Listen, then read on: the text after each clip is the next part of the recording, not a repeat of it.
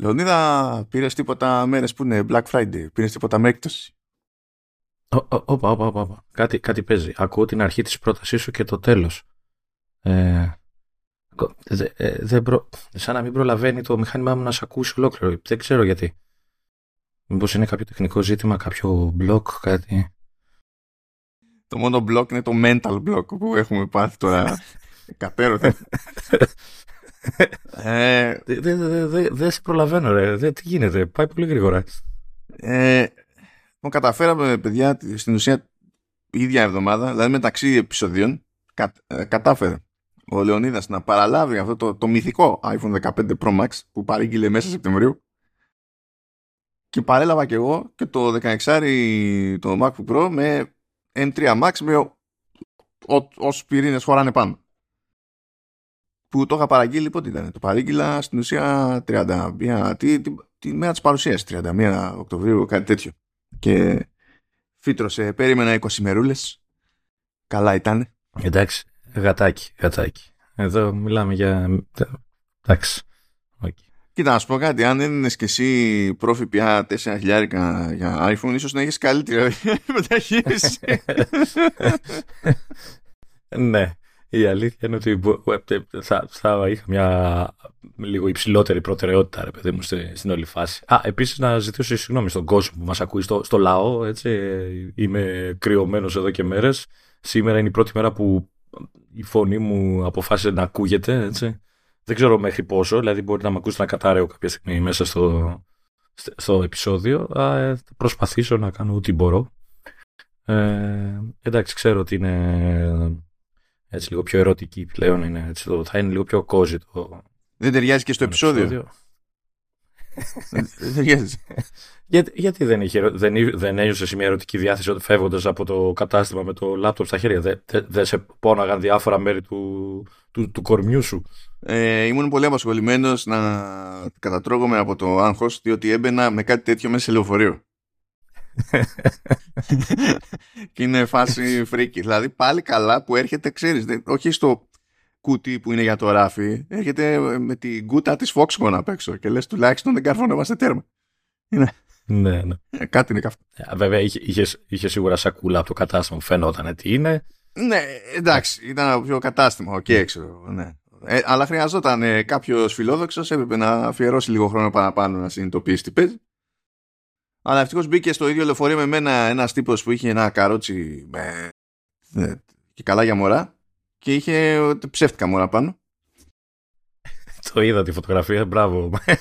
Μόνο σε σένα αυτά. Σκαρίστηκα εκείνη την ώρα. Τι, τι, τι συμβαίνει? Εν τω μεταξύ, σκάει άλλο από το καρότσι, ξαφνικά όλοι του κάνουν χώρο κτλ. Κοιτάζω εγώ, λέω κάτι, κάτι είναι όφεδο. Και, και λέω τι, τι, τι κάνει το άνθρωπο. Πάτια, ναι. Λοιπόν, ε, παιδιά, τα θέματα αυτή τη φορά είναι τέσσερα. Στην ουσία έχουμε δύο για να ε, συντονιστούμε με την πραγματικότητα. Ναι. Που το, το ένα είναι για το OpenAI, που είναι νέα επιθεώρηση του Σεφερλή στο Δελφινάριο. Και για την ανακοίνωση, το, το δεύτερο είναι για την ανακοίνωση της Apple ότι τελικά θα βάλει υποστήριξη για, για αρ σι ες. Και ύστερα τα άλλα δύο θέματα που έχουμε είναι το, το, το iPhone δεκαπέντε Pro Max του Λεωνίδα και το MacBook Pro το, το δικό μου, με ό,τι έχουμε προλάβει τέλος πάντων από σκέψεις, εντυπώσεις κτλ. Γιατί δεν είναι ότι... Δηλαδή πόσο είναι, εσύ το έχεις πέντε μέρες, εγώ το έχω... Τι είμαι, τώρα που να... Βασικά τώρα έκλεισα δύο εικοσιτετράωρα που έχω εδώ πέρα. Οπότε, Άξα, ναι. Και εγώ πέντε μέρες μένα, αλλά οι, οι δύο είναι. Ε, δηλαδή, φαντάσου το στεινά στο μαγαζί ενώ δούλευα, ας πούμε. Έτσι. Ε, οπότε ουσιαστικά δεν υπάρχουν αυτές οι μέρες. Υπότιθεται χθες και εχθές είχα μια δουλειά, δεν μου κάτσε απόγευμα ελεύθερο. Τη Δευτέρα λίγο, αλλά δεν δε παίζει. Και θα εξηγήσω γιατί δεν παίζει. Γιατί έχω πολλά να δω. Λοιπόν, έχει ασχοληθείς καθόλου αυτές τις μέρες με OpenAI, έχει πάρει την πραξόφαλτσα? Όχι ρε, μόνο που είδα το ότι γύρισε ο, ο αφέντης. Ναι, αυτό είναι σημερινό. Αυτό είναι από σήμερα που γράφουμε εμείς εικοστή δεύτερη του μήνα, ρε παιδί μου. Ε, χτες ήταν μια πιθανότητα. Ε, σήμερα είναι μια βεβαιότητα. Λοιπόν, OpenAI είναι, ας το πούμε, η εταιρεία που ε, φτιάχνει τα μοντέλα τζι πι τι, από τα οποία προκύπτουν τα chat τζι πι τι, αλλά και το ντάλι που έχει να κάνει με τη δημιουργία εικόνων κλπ. Ε, όπως αντιλαμβάνεστε, έχει κάνει ντόρο ένα χρόνο τώρα, ειδικά από εκεί που άρχισε να διαθέτει έτσι πιο ανοιχτά το chat τζι πι τι, έχει γίνει χαμούλης. Ε, είναι λίγο περίεργη η περίπτωση εταιρείας, γιατί στην ουσία υπάρχει, ε, είναι πάνω απ' όλα μια μη κερδοσκοπική εταιρεία που έχει μια θυγατρική που είναι κερδοσκοπική μεν, αλλά με όριο στην κερδοφορία. Οπότε δεν είναι στημένη έτσι ώστε να πεις ε, πάμε να δώσουμε πόνο και όσο περισσότερο βγάζουμε τόσο περισσότερο τσεπώνουμε. Και η λογική είναι ότι αυτή η εταιρεία που είναι κερδοσκοπική υφίσταται ώστε ό,τι βγαίνει από εκεί πέρα, ρε παιδί μου, να στηρίζει το όποιο προϊόν, αλλά να τροφοδοτεί και με χρήμα τη, τη μαμά εταιρεία για να προχωρά στη, στην εξέλιξη των μοντέλων και τη φιλοδοξία της να φτιάξει ένα ε, artificial, generative, ε, general, συγγνώμη, artificial general έι άι που να μην γίνει Skynet. Αυτοί, δηλαδή, αυτό το λένε οι ίδιοι, ότι επειδή θεωρούμε ότι άμα γίνει έτσι χυμαδιό η φάση θα πεθάνουμε όλοι, ξέρω εγώ, ε, ο στόχος μας είναι και να προχωρήσουμε στην εξέλιξη του, του έι άι και να φτάσουμε σε Artificial General Intelligence, ε, αλλά να το κάνουμε με έναν τρόπο που δεν θα μας κατακόψει μια και έξω και τα λοιπά. Είναι λίγο το φιλοσοφούνε το θέμα. Ελπίζω όλοι αυτοί να έχουν δει τις βασικές ταινίες, έτσι, για αυτό το θέμα. Έτσι. Από Terminator μέχρι, δεν ξέρω εγώ, τι άλλο παίζει. Ε, δύο χιλιάδες ένα τέτοιο, Space Odyssey mm-hmm. και τέτοια. Ελπίζω, ελπίζω να τα, να τα θυμούνται αυτά. Ναι, μα οι, οι ίδιοι είναι επιφυλακτικοί, ρε παιδί μου. Και η θυγατρική προέκυψε με το ζόρι. Δηλαδή, εκείνος που είναι σι ι ο, ο Sam Altman, που είναι, είναι το πρόσωπο της εταιρείας σε μεγάλο βαθμό, ρε παιδί μου, είναι πιο της business. Δηλαδή ήταν σε προηγούμενα funds όπως Y Combinator, είχε πάρει δώσει με Andreessen Horowitz, που τέλος πάντων αυτό δεν το λες και super duper καλό. Y Combinator είχε τέτοιο, πάρει δώσει με Elon Musk, την απρωτοπιά. Δηλαδή τα μυαλά είναι αυτά. Είναι to the moon, είναι αυτό. Είναι η φάση. Silicon Valley και έτσι. Οπότε το τέριασμα μπορείς να πεις ότι είναι λίγο κουλό όλο αυτό μαζί, ρε παιδί μου, η δομή της εταιρείας και τέτοια. Και τέλος πάντων, σκάει εκεί, νομίζω Παρασκευή ήταν, και ήταν νομίζω μια μέρα, δύο μέρες μετά από το πρώτο Dev Day του, της OpenAI, που παρουσίαζε ο ίδιος ο Altman.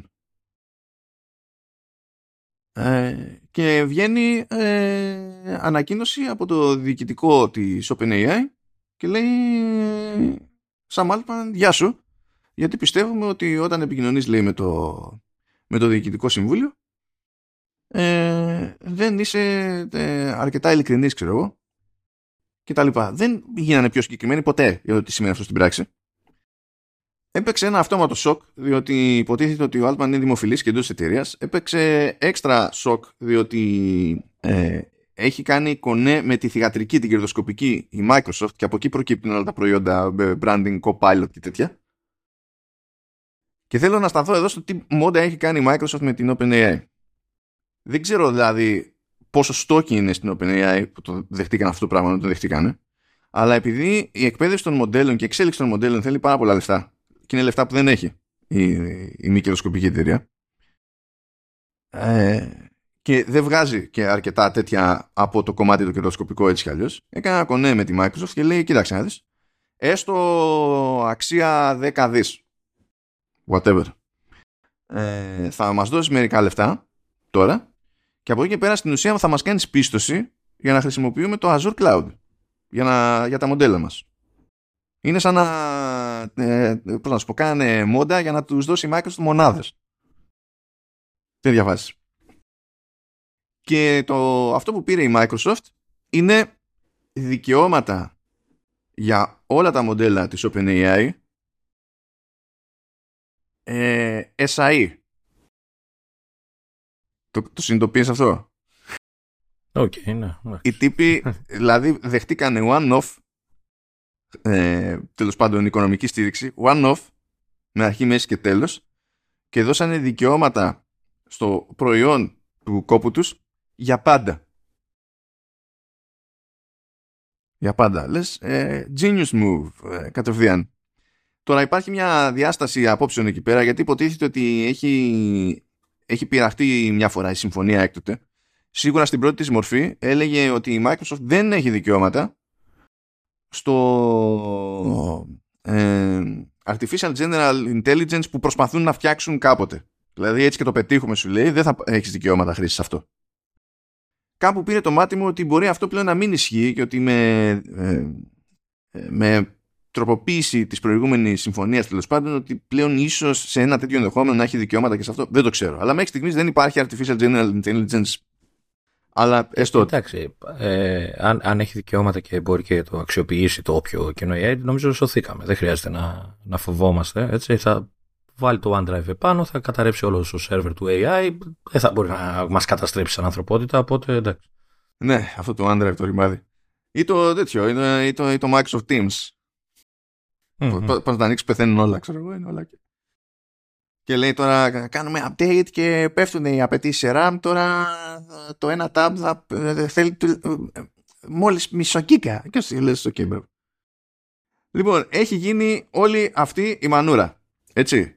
Ε, επειδή δεν εξήγησε το Διοικητικό Συμβούλιο ακριβώς τι, για ποιο, ποιος ήταν συγκεκριμένα ο λόγος, είπε μόνο ότι έγινε μια ανεξάρτητη έρευνα ξέχωρη, ας πούμε, που κράτησε ένα προσδιορίστο χρονικό διάστημα. Διαπίστωσαν ότι αυτά που τους έλεγε ο Altman είχαν απόσταση από την πραγματικότητα τέλος πάντων ή από την πράξη και έπρεπε να κάνουν διευκρινιστική δήλωση που απλά είπαν ότι δεν υπήρξε malfeasance, ότι δεν υπήρξε τέλος πάντων ξέρεις ε, κάτι πιο δόλιο στην όλη φάση, απλά ήταν ε, ζήτημα ε, κακής επικοινωνίας ξέρω εγώ, την οποία δεν δέχονται. Τώρα η θεωρία εδώ είναι ότι απλά οι τύποι, επειδή ξεκίνησαν με άλλο σκεπτικό, δεν γουστάρουν το πώς σπρώχνει ο Altman το εμπορικό της υπόθεσης. Που τέλος πάντων είναι, τέλος πάντων είναι άλλο debate αυτό γενικά, το αν είναι παράλογο ή όχι. Δηλαδή, και νομίζω ότι οι απόψεις θα ήταν διαφορετικές σε Ευρώπη και Αμερική σε αυτό το θέμα, αλλά τέλος πάντων είναι άλλο debate. Αλλά έστω ότι αυτή είναι η πρώτη φάση, έτσι. Λοιπόν, ακούστε τώρα τι έγινε. Μπαμ μπαμ. Από δεκαεπτά μέχρι είκοσι ένα είκοσι δύο του μήνα. Είπαμε, απολύεται ο, ο Altman. Ένας συνεργάτης του, ο Brockman, ο, που ήταν, ο Greg Brockman, που ήταν πρόεδρος του διοικητικού, υποτίθεται ότι θα παρέμενε. Αλλά επειδή διώξανε τον Altman, παραιτήθηκε. Και σηκώθηκε και έφυγε αυτός. Ε, αρχίζουν ε, ε, επενδυτές που έχουν στηρίξει την OpenAI και λέει, μεταξύ αυτών και η Microsoft, και λέει, ε, δεν καταλαβαίνω, ε, πάρτε τον Altman πίσω. Τι είναι αυτά. Επίσης λέει, όπου και να πάει ο Altman, εγώ θα τον στηρίξω. Επόμενο βήμα, ίδια μέρα, αρχίζουν και γκρινιάζουν ε, τέτοιο, ε, υπάλληλοι της OpenAI. Έχει νομίζω περίπου επτακόσιους οχτακόσιους κάπου εκεί και αρχίζουν και υπογράφουν, ρε παιδί μου, μια επιστολή που λέει ότι ή φαίνεται τον Altman πίσω ή σηκωνόμαστε και φεύγουμε και πάμε όπου πάει ο Altman. Στο μεταξύ πετάγεται ο, ο Σάτια Ναντέλα, ο, ο σι ι ο της Microsoft, και ανακοινώνει στην ψύχρα ε, ότι ε, προσέλαβε τον Altman και τον Brockman και συνεργάτες τους που παραιτήθηκαν για ένα νέο business unit τέλος πάντων στη Microsoft που θα σπρώχνει έι άι. Και στο, στο, στην ίδια ανακοίνωση λέει ότι φυσικά εξακολουθούμε και έχουμε συνεργασία με την OpenAI και πιστεύουμε στο, στο OpenAI. Δηλαδή είναι όλο για γέλιο. Όλο για γέλιο. Κα, καλύπτουν όλες τις, ε, τις φάσεις, ναι. Έτσι. Καθώς ακούγεται αυτό το πράγμα, ακούγεται και το άλλο, ότι ο, ο Altman τελικά σκέφτεται να επανέλθει στην OpenAI ε, διαφορετικά να φτιάξει ένα νέο, ε, ε, μια νέα έι άι startup. Άκου τώρα. Δηλαδή η Microsoft έχει βγει και έχει πει τους προσλάβαμε και ο Altman λέει ε, μπορεί ναι, μπορεί όχι κτλ. Στο μεταξύ, ε, η προσωρινή σι ι ο που μπήκε ε, διάλεξε άλλον προσωρινό σι ι ο που έχει προϋπηρεσία στο Twitch, of all things. Και αυτός λέει ότι παιδιά δεν μένω άμα δεν διαπιστωθεί μετά από έρευνα ότι δεν κάνατε παρόλα με το shoot του Altman. ε, Στη, η, η, μαζεύονται οι υπογραφές των, των υπαλλήλων και έχουν μαζέψει πάνω από πεντακόσια, δηλαδή προς επτακόσια άτομα, ξέρω, και είναι πεντακόσιοι τόσοι και έχουν υπογράψει ότι αντιγεία.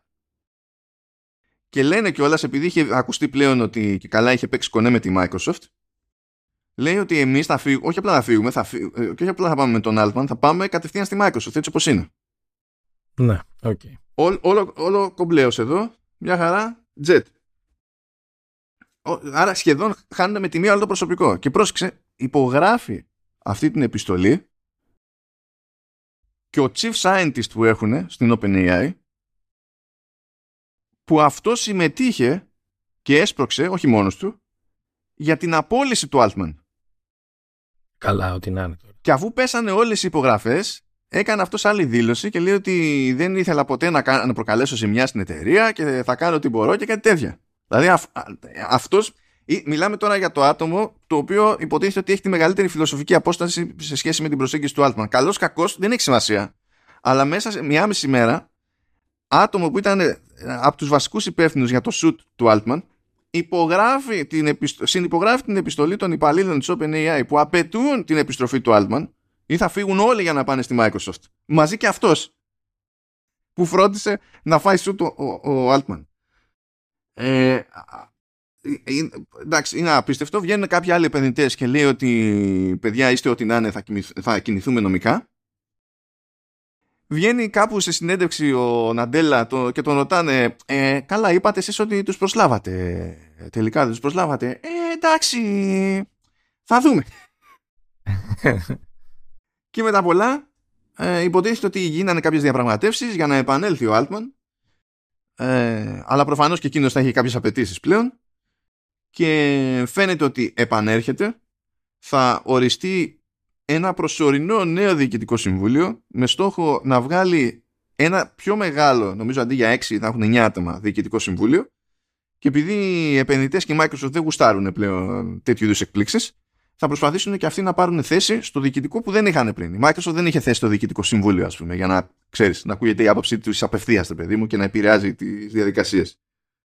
Ε, σο, όσο τρέχανε αυτά, έτσι, πελάτες της OpenAI ε, πηγαίνανε να δουν αν μπορούν να κάνουν business με την Anthropic, που είναι ανταγωνιστική εταιρεία της OpenAI, που στήθηκε από πρώην της OpenAI, που τσαντίστηκαν με την εταιρεία και έφυγαν. Ό,τι να είναι, ρε. Και όσο δεν ήταν σίγουρο ότι θα βρεθεί φόρμουλα για την επιστροφή του Altman, το διοικητικό συμβούλιο που την ξεκίνησε όλη αυτή τη μανούρα προσπάθησε να ξεκινήσει συζήτηση με την Anthropic για συγχώνευση. Παιδιά, αυτά αυτά είναι μαγικά. Αυτά είναι, δηλαδή, τόλμη και γοητεία είναι, έτσι. Να μην νιώθετε άσχημα για την ελληνική επιχειρηματικότητα. Όλο αυτό είναι ναρκωτικά. Όλο αυτό είναι ναρκωτικά.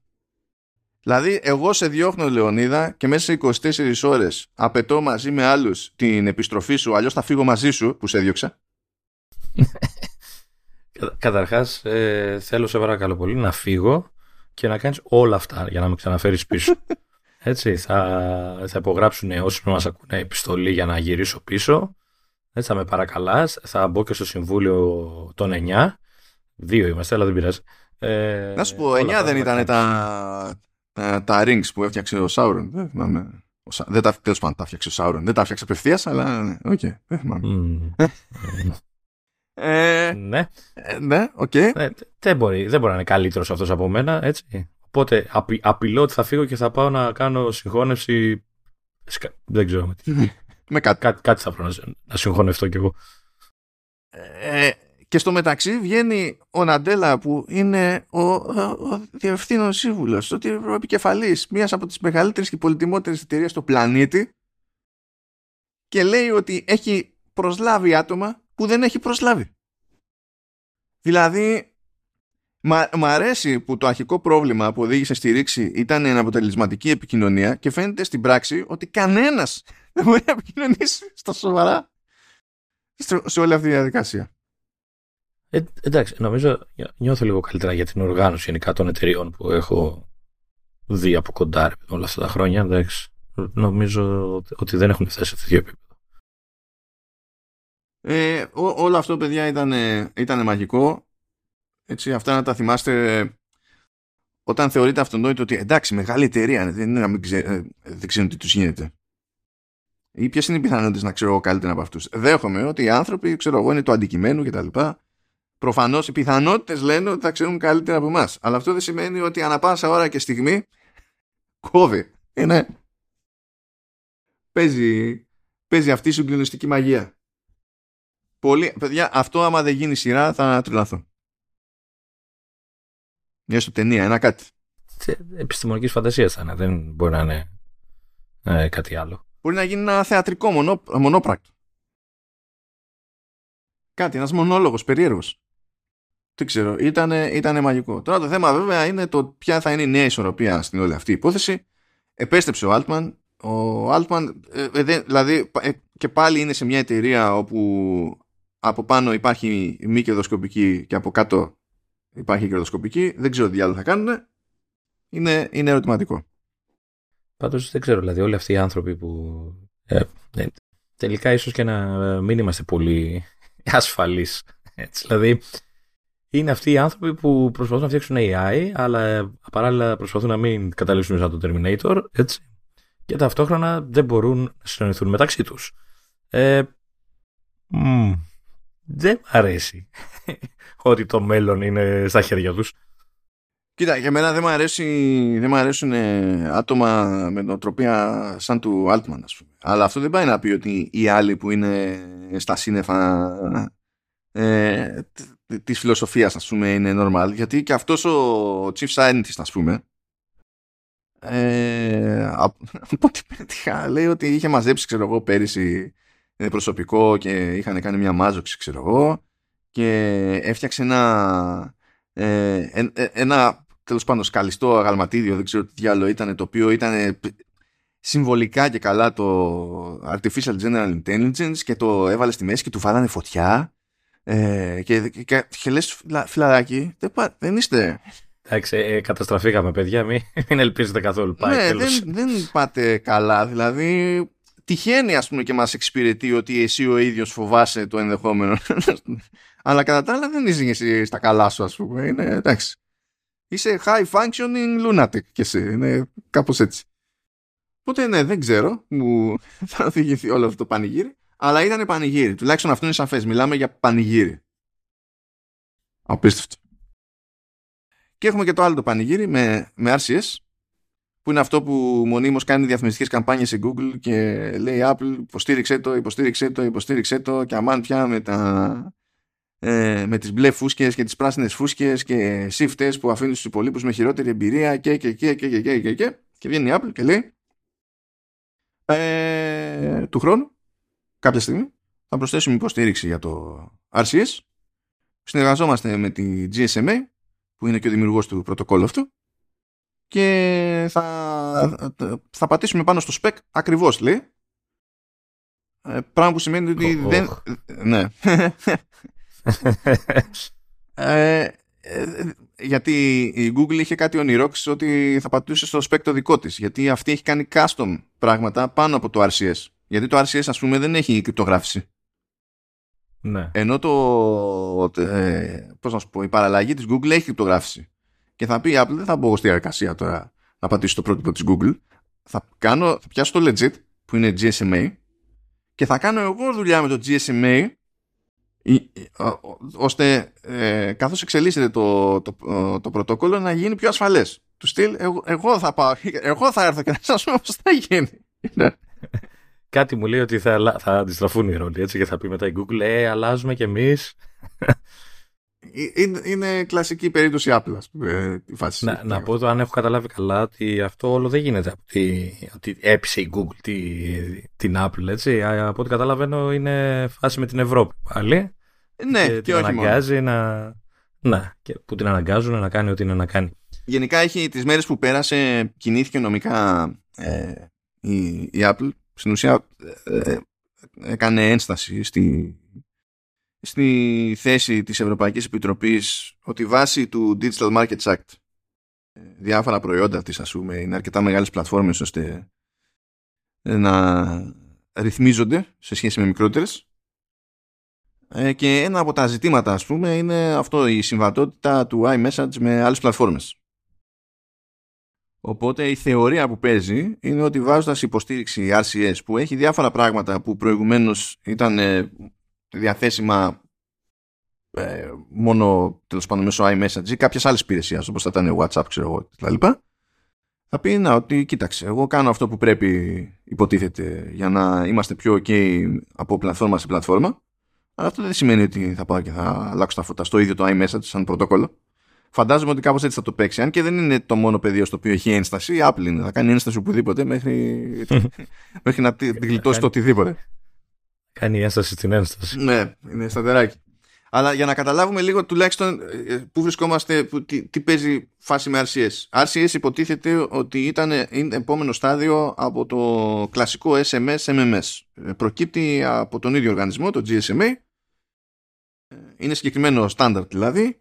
Πρέπει να το, υποστηρίζει, να το υποστηρίζουν οι συσκευές, το software των συσκευών προφανώς, και πρέπει να το υποστηρίζει και ο πάροχος. Στην Αμερική τρεις μεγάλοι το υποστηρίζουν, στην Ευρώπη δεν είναι τόσο αυτονόητο. Στην Ευρώπη έχω πέσει και σε μερικές περιπτώσεις όπου έχουν κόψει την υποστήριξη πάροχη. Νομίζω η Vodafone την είχε στην Αγγλία την υποστήριξη, την έκοψε. Τώρα μπορεί να κάνει κολοτούμπα, φαντάζομαι. Στη, στην Ελλάδα έχουμε τίποτα ή είπα. Στην Ελλάδα δεν θυμάμαι καν, δεν είχα κάνει δοκιμή. Αλλά τέλος πάντων εξαρτάται λίγο, δηλαδή είναι λίγο αλυσίδα η φάση αυτό το πράγμα.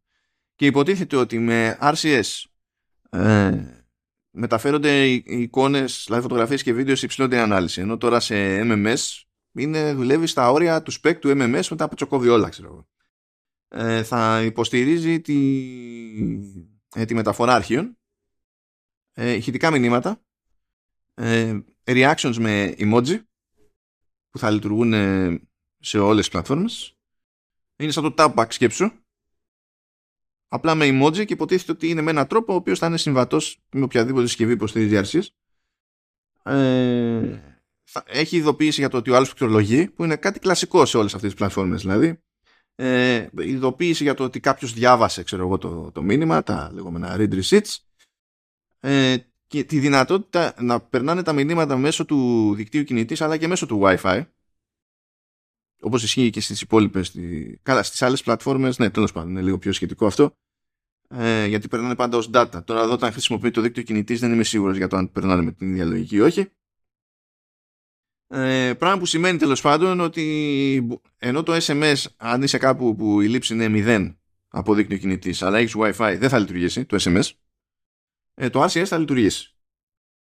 Ε, βελτιώσει σε group chats, γιατί πλέον όλα αυτά θα λειτουργούν, όλα τα παραπάνω βασικά, ε, και τώρα υποτίθεται ότι έχει βελτιώσεις και σε θέματα ασφαλείας, αλλά δεν έχει end-to-end encryption και υποτίθεται ότι εκεί θα, θα κάνει το κονέ η Apple με την τζι ες εμ έι για να το αλλάξει αυτό, ξέρω, προχωρώντας. Υποθέτω επειδή πες για group chats θα μπορείς να συνδυάζεις iMessage με, δηλαδή θα μπορείς να συμμετέχεις σε ένα, μια ομάδα και iPhone και Android users. Ναι, και τώρα γίνεται, απλά αναγκαστικά γίνεται με τους περιορισμούς του, του ες εμ ες. Ναι, ναι, ναι, ναι. Και εκεί πέρα υπάρχουν ζητήματα. Δηλαδή, αν τώρα κάποιος κάνει κάτι που και όλοι οι εμπλεκόμενοι είναι με αρ σι ες, είναι ok η φάση. Με το που μπλέκει κάποιος στην αλυσίδα που είναι με ες εμ ες, που θα ήταν κάποιος με iPhone, ας πούμε, γιατί δεν έχει υποστήριξη με αρ σι ες, ε, περιπλέκεται η κατάσταση. Το, το θέμα είναι σε αυτή την... που τη θέμενη ομάδα, όσοι είναι με iPhone θα εξακολουθούν να χρησιμοποιούν το, το ε, iMessage ή, ή θα γυρνάει σε όλους ε, μέσω αρ σι ες. Όχι, γυρνάει αρ σι ες. Μα, ο, ποτέ δεν μπορούσες να μπλέξεις ες εμ ες με iMessage. Ποτέ.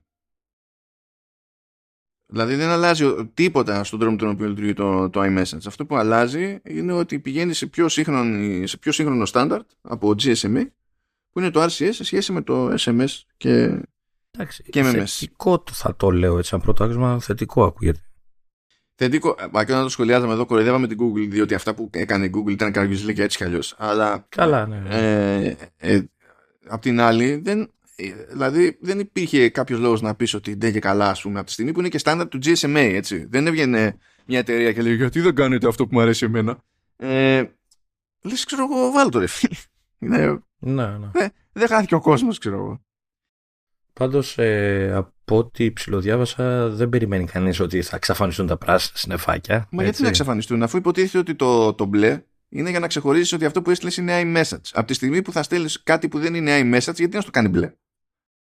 Ναι, ναι, όχι. Γιατί, γιατί για κάποιο λόγο από τότε που ξεκίνησε όλη αυτή η φάση ε, έχει δημιουργηθεί μια εντύπωση και έχω διαβάσει και τέρατα ότι υπάρχει ε, κοινωνικός αντίκτυπος μεταξύ αυτών των δύο χρωμάτων. Ε, δηλαδή, ε, ε, έχω δια, διάβαζα προχθές ότι βγήκε ένας και λέγει έχω φάει bullying επειδή έχω πράσινα συννεφάκια και όχι μπλε. Χαίστηκε η φοράδα σταλόνι βασικά και δεν καταλαβαίνω γιατί υπάρχει τέτοιο θέμα. Δηλαδή, ε, δεν καταλαβαίνω πραγματικά, δεν καταλαβαίνω ε, γιατί, έχει δημιουργεί, γιατί νιώθουν άσχημα, λέει, όσοι είναι με, ναι, με, με πράσινα συννεφάκια και νιώθουν εκτός από, τη, από τα μπλε συννεφάκια. Ρε παιδιά, ξεκολλάτε. Ναι, ε, αυτό, επειδή το, τότε που το ξανασυζητούσαμε αυτό, mm. αυτό που πίστευα τότε, πιστεύω και τώρα, ότι παιδιά, αν αυτό είναι που σας πιέζει, υπάρχει άλλο πρόβλημα. Ναι, ναι. Υπάρχει άλλο να μιλάμε για τη χρηστικότητα τέλος πάντων της όλης εμπειρίας. Ναι, ρε παιδί μου, ναι, λειτουργίες και τέτοια. Ναι, okay. ε, ό, όταν κάποια άτομα σας πουλάνε τσαμπουκά για το χρώμα της φούσκας σε, σε μηνύματα, το μόνο σίγουρο είναι ότι το πρόβλημα δεν ξεκινάει από το χρώμα της φούσκας στα μηνύματα. Ξεκινάει από το ότι κάποιος θεωρεί λογικό να σας πουλάει τσαμπουκά για το τι χρώμα έχει η φούσκα σε ένα μήνυμα. Από εκεί ξεκινάει. Δηλαδή είναι, είναι άλλο καπέλο. Δεν ξέρω πάντως, δηλαδή, πάντως έχει, είναι αστείο γιατί ως, όταν ε, αναφέρεται το, το όλο θέμα και τώρα δηλαδή που είπε η Apple θα το υποστηρίξει κτλ. Βγήκανε πάλι άρθρα. Ε, δεν περνάει πολλή ώρα μέχρι να ξαναρχίσει να λένε όλοι αυτό το πράγμα. Ότι δημιουργούσε πρόβλημα και αυτό και υπήρχαν περιπτώσεις bullying και ψυχολογικά προβλήματα και κάτι δεν πάει καλά, έτσι, κάτι δεν πάει καλά στον κόσμο γενικά. Αν, αν θέλετε έτσι μια απόδειξη ότι ε, δεν, είναι, δεν φταίνε τα μηνύματα, λοιπόν, η, το, τα, η δημοφιλέστερη πλατφόρμα στην Ιαπωνία είναι το iOS για τηλέφωνα. Ξεκάθαρα. Ε, δηλαδή νομίζω έχει τη μισή αγορά μόνο του. Ίσως και λίγο παραπάνω. Μόνο του, μόνο του, τελείως. Είναι, δηλαδή το περίεργο είναι να μην κουβαλάει κάποιος που θα δεις μπροστά σου iPhone. Και οι τύποι σαν χώρα για messaging προτιμούν την, εφαρμο... την πλατφόρμα Line, που γενικά αυτή τραβάει περισσότερο Ασία μεριά, αλλά ε, ε, για τους Ιάπωνες είναι το αυτονόητο. Πώς ε, ξέρω εγώ στην Ευρώπη στις περισσότερες χώρες είναι αυτονόητο το WhatsApp, mm. για τους Ιάπωνες είναι το Line.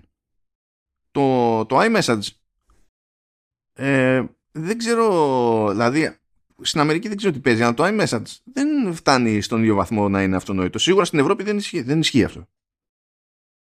Να είναι το αυτονόητο. Εντάξει, εντάξει, ίσως στην Αμερική επειδή έχει αρκετά μεγάλο κομμάτι της αγοράς παίζει να, να είναι συχνό. Και εκεί από άψη μεριδίων είναι φάση τύπου Ιαπωνία. Αλλά βλέπεις ότι στην Αμερική γίνεται το Α και στην Ιαπωνία γίνεται το Β.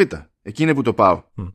Mm-hmm. Γιατί αν, αν τόσο σε πονάει αυτό το πράγμα, υπάρχουν, υπάρχουν λύσεις, υπάρχουν τόσες, τόσες πλατφόρμες που λειτουργούν μια χαρά. Δηλαδή και εγώ, ε, εγώ σε τεχνικό επίπεδο, ας πούμε, εξακολουθώ και λατρεύω, καλά χρόνια τώρα, αλλά εξακολουθώ και λατρεύω το, το Telegram.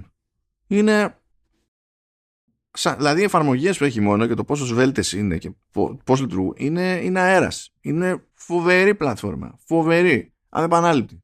Ό,τι καλύτερο έχω πετύχει σε messaging σαν εμπειρία χρήσης και τέτοια. Ε, δεν με εμποδίζει κανείς. Mm. Ούτε ξέρω. Θες να τον, καθίσ... να, να τον καταστήσω για να μιλάμε εκεί. Καλά, γίνεται αυτό, αλλά γιατί να κάνουμε τον έξτρα κόπο τώρα εδώ πέρα. Ε, για να μην νιώθεις μόνος σου στο Telegram, ξέρω τι να σου. Mm.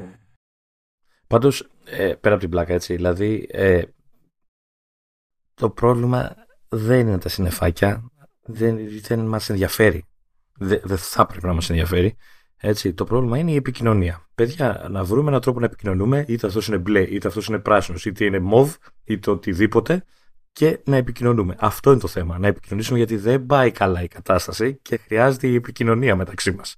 Μπας και βρούμε μια άκρη. Αυτό. Και τώρα που πέσαμε ψυχολογικά, Έχει κλείσει και η φωνή μου τελείως τώρα, άντε να μιλήσω εγώ τώρα. Θα εκτιμήσουμε όλα τα υπόλοιπα. Γιατί mm. πάει, πάει όλη αυτή η παράκαμψη. Νομίζω ζεσταθήκαμε, καλά ήταν. Λοιπόν, πες μας τι συνέβη με την παραγγελία σου. Ε, ναι, να, να πω εδώ ότι ναι, αυτό που είπες στην αρχή, ότι δεν έχουμε προλάβει, οπότε μην περιμένετε να δείτε κάποιο τεχνικό review με λεπτομέρειες και αυτά, γιατί καταρχάς όχι μόνο δεν έχω προλάβει, δεν θυμάμαι και τι πρέπει να, να δω που κάνει το, το, το, το flagship, το φετινό της Apple. Ε, ήθελα λοιπόν να μοιραστώ μια ιστορία την οποία έχω κρατήσει κρυφή και από το Μάνο, κυρίως για να αποδείξω κάτι που λέω όλα αυτά τα χρόνια. Ε, όπου κάνουμε εκπομπές και το, το λέω και πριν από τις εκπομπές ε, κατηδίαν με διαφόρους κτλ. Ε, αλλά έχω την εντύπωση ότι όσοι μας ακούνε το ακούνε αυτό που λέω, αλλά λένε εντάξει μωρέ, χαχα, ξέρεις, υπερβολές. Ε, και αυτό είναι ότι με διακρίνει μια, πώς το πω τώρα, μια καντεμιά, μια ατυχία, πώς θα το πω, όταν είναι να παραγγείλω ή να παραλάβω ή να, να αγοράσω κάτι τέλος πάντων. Όχι πάντα, αλλά πάρα πολλές φορές. Ε, όπως η ιστορία που είχα πει κάποτε που με είχαν στείλει να βρω άιπαντ δύο σε κατάστημα, εποχές που ακόμα το άιπαντ δύο πρέπει να υπήρχαν τρία στην Αθήνα. Έτσι, δεν δεν, δεν κυκλοφορούσε, υπήρχε πρόβλημα την αγορά κτλ. Και λέω θα πάω ρε παιδί μου, θέλω να αγοράσω και εγώ μια θήκη για το δικό μου κινητό. Εννοείται ότι είχα ε, δέκα μοντέλα άιπαντ δύο μπροστά μου να διαλέξω και δεν υπήρχε θήκη για το κινητό μου. Τέτοια πράγματα. Ε, μια τέτοια ιστορία λοιπόν συν, ε, συμβαίνει εδώ και πόσο τώρα, δύο μήνες και κάτι. Ε, από τότε δηλαδή που αποφάσισα ότι θα κάνω το, το βήμα και θα αφήσω πίσω μου το άιφον οκτώ πλας, το οποίο είχα πάρει day one, τέλος πάντων period one, δηλαδή την περίοδο την πρώτη, δηλαδή με το που βγήκε το, το τηλέφωνο, το, το γύρω, γύρω, νομίζω ήταν το δεκαεπτά, είχαν κυκλοφορήσει τα οκτώ, το οκτώ μαζί με το δέκα. Ε, έχουν περάσει άπειρα χρόνια, τέλος πάντων λέω άντε να πάρουμε τηλέφωνο. Κάνω προπαραγγελία, όπως πολλοί ξέρετε, day one, δεκαπέντε Σεπτεμβρίου. Ε, κάνω την προπαραγγελία νομίζω το μεσημεράκι ε, στα public. Ε, σου δίνει τη δυνατότητα να κλείσεις, να μπεις σε μια σειρά προτεραιότητας χωρίς να δώσεις λεφτά, να τα πληρώσεις στο κατάστημα. Ήθελα να κόψεις και τιμολόγιο, να γίνει και η ρημάδα, η αποφορολόγηση κτλ. Οπότε, γιατί από το site δεν γίνεται, είναι ελάχιστοι αυτοί που το κάνουν. Ε, οπότε ήταν, λέω, είναι και μεγάλη λυσίδα, είναι και κοντά μου το, το κατάστημα της περιοχής. Θα πάω, θα γίνουν όλα κτλ. Όπως ξέρετε λοιπόν, αυτό το σχέδιο δεν ευδοκίμησε, έτσι, δηλαδή α, φτάσαμε είκοσι δύο Νοεμβρίου, α, ε, Το, ε, την παραγγελία την ακύρωσα τη δευ... την Παρασκευή που μας πέρασε. Ε, τη Δευτέρα μου απαντήσανε ότι ακυρώνεται, δηλαδή αυτό ξέρανε να το κάνουν γρήγορα, έτσι, αλλά ε, ε, δεν, δεν υπήρχε περίπτωση να πάρω ε, το μοντέλο που είχα διαλέξει. Ήταν ε, το Pro Max το διακόσια πενήντα έξι με, στο Natural Titanium, ε, το οποίο άκουγα από πολλούς, δηλαδή είχα ρωτήσει και άλλα καταστήματα και έλεγα ρε παιδί μου μας, με κορυδεύει το public, γιατί έχω, είχα διαβάσει τέρατα για την σειρά προτεραιότητας που κρατάνε. Σε είχα προειδοποιήσει. Σε είχα προειδοποιήσει με τη μία. Ναι, ναι, ναι, ναι. Σαφώς, σαφώς. σαφώς. Ε, απλά έλεγες ρε παιδί μου, εντάξει, παιδί μου, πόσο πια δημοφιλές και πόσο ανοργάνωτη να είναι όλες οι αλυσίδες κτλ. Αλλά όντως ε, είχα ρωτήσει άλλο κατάστημα και μου λέει, κοίτα να δεις, μου λέει, μου λέει για το παιδί εκεί που δουλεύει, μου λέει, μπορεί και να μην σου λένε μπούρδες, μου λέει, γιατί για το συγκεκριμένο μοντέλο, για day one προπαραγγελίες, έχω ακόμα καμιά εκατόν πενήντα εκκρεμότητες. Και λέω, μ. τέλος πάντων, είχα, είχα απογοητευτεί και τα λοιπά. Ε, οπότε έρχεται η, ε, η Πέμπτη, μετά το επεισόδιο που, συζητέ, που πέρα, το προηγούμενο επεισόδιο που κάναμε. Ε, κάνω, κάνω, γίνεται η μέρα, δουλεύω, μπλα μπλα και τα λοιπά. Τρεις η ώρα το πρωί, για την ακρίβεια τρεις παρά πέντε. Ε, ακούτε την ώρα, έτσι, τρεις η ώρα το πρωί. Ε, εκεί που κοιμάμαι, σαν φυσιολογικός άνθρωπος, Ε, αρχίζει και κουδουνάει ασύστολα το ρολόι μου. Στη φάση το ρολόι είναι σε sleep mode, sleep mode περνάνε μόνο συγκεκριμένοι άνθρωποι σε τέτοιες ώρες, ή πρέπει να σου πάρει δεύτερη φορά, ξέρεις, για να μην ε, οτιδήποτε. Και αρχίζει και σφυράει μηνύματα. Πιπ, πιπ, πιπ, πολλά. Ε, Λέω δεν μπορεί. Λες πάει πεθαίνουμε. Και για το κόσμο. Ναι, ναι, και για το κόσμος. Ε, ε, εκλέγεται πρωθυπουργός της Ελλάδας ο Ντόναλντ Τραμπ και τέτοια είναι. Κοιτάω, είναι μήνυμα από το, το Μάκη που ξέρεις και εσύ, το μπατζανάκι και φίλο. Ο, ο οποίος ε, η ατάκα ήταν. Να σου, ε, σου πω λίγο κάτι. Ε, πες μου ότι τουλάχιστον μερικές φορές τον αποκαλείς μπατζαμάκι. Όχι, αλλά είναι πολύ καλό αυτό που είπες. Θα το χρησιμοποιήσω. Ή τζαμπαμάκι, ό,τι θες. Λοιπόν, κάτσε να δεις, ε, γιατί θέλω να, να πω ακριβώς την ατάκα. Αν μου κάνει τη, τη, τη, τη χάρη. Ναι, λοιπόν. Ε, η, η, λοιπόν, το πρώτο μήνυμα που διαβάζω στο ρολόι, έτσι, γιατί δεν είχα πιάσει ακόμα. Είχα, έχω συνήθως δίπλα μου και το τάμπλετ. Και γράφει, ε, χωρίς να μου έχει στείλει ακόμα κάτι. Πάρ' τους πρωί-πρωί και τσίμπατο. Και, μου, μου πέτε, και ανοίγω το τάμπλετ για να δω τι εννοεί. Και εκείνη τη στιγμή αποφασίζει, τρεις ώρα το βράδυ, στο, στο δωμάτιο το σκοτεινό που κοιμάμαι, έτσι. Αποφασίζει να μου στείλει screenshot από το site του Γερμανού, το οποίο είναι λευκό. Και απλά για να μου δείξει ότι έχει διαθέσιμο iPhone Pro Max διακόσια πενήντα έξι σε μπλε χρώμα. Λέω και okay, τώρα δεν είμαι τόσο άρρωστος. Θα σηκωθώ το πρωί και θα δω τι, θα, τι παίζει. Έλα εσύ, αφού υποτίθεται ότι τρι, τρεις η ώρα το, το ξημέρωμα, ε, ε, ε, κατά μία έννοια, ναι, πρωί. Ναι. Ε, ξυπνάμε, τέλος πάντων, έρχεται η ρημάδα η επόμενη μέρα κτλ. Λέω, κάτσε να δούμε τώρα, να μπαίνω, ε, μπαίνω στο, στο Mac, ανοίγω το site και όλα αυτά. Όντως το κινητό το έβγαζε διαθέσιμο. Πάω να το κλείσω από το site. Πέφτω στο, στο, στο κλασικό σκόπελο, δεν μπορείς να κάνεις αποφορολόγηση από site. Ε, Ωραία. Λέει, αν θέλετε και τα λοιπά, απευθυνθείτε στο κατάστημα. Φεύγω, δεν έχω δει ότι μου έχει στείλει κι άλλος screenshot ο άλλος και μου δείχνει τα καταστήματα που είναι διαθέσιμο. Δεν το έχω δει, το είδα μετά. Λέω, οκ, okay, έχει, έχει κοντά μου κατάστημα, πάω τουλάχιστον να κάνω τη διαδικασία, να, να, ξέρω, να, μου, να μου το φέρουν, ξέρεις, όλα αυτά να γίνει η διαδικασία. Φεύγω με τα πόδια από το σπίτι.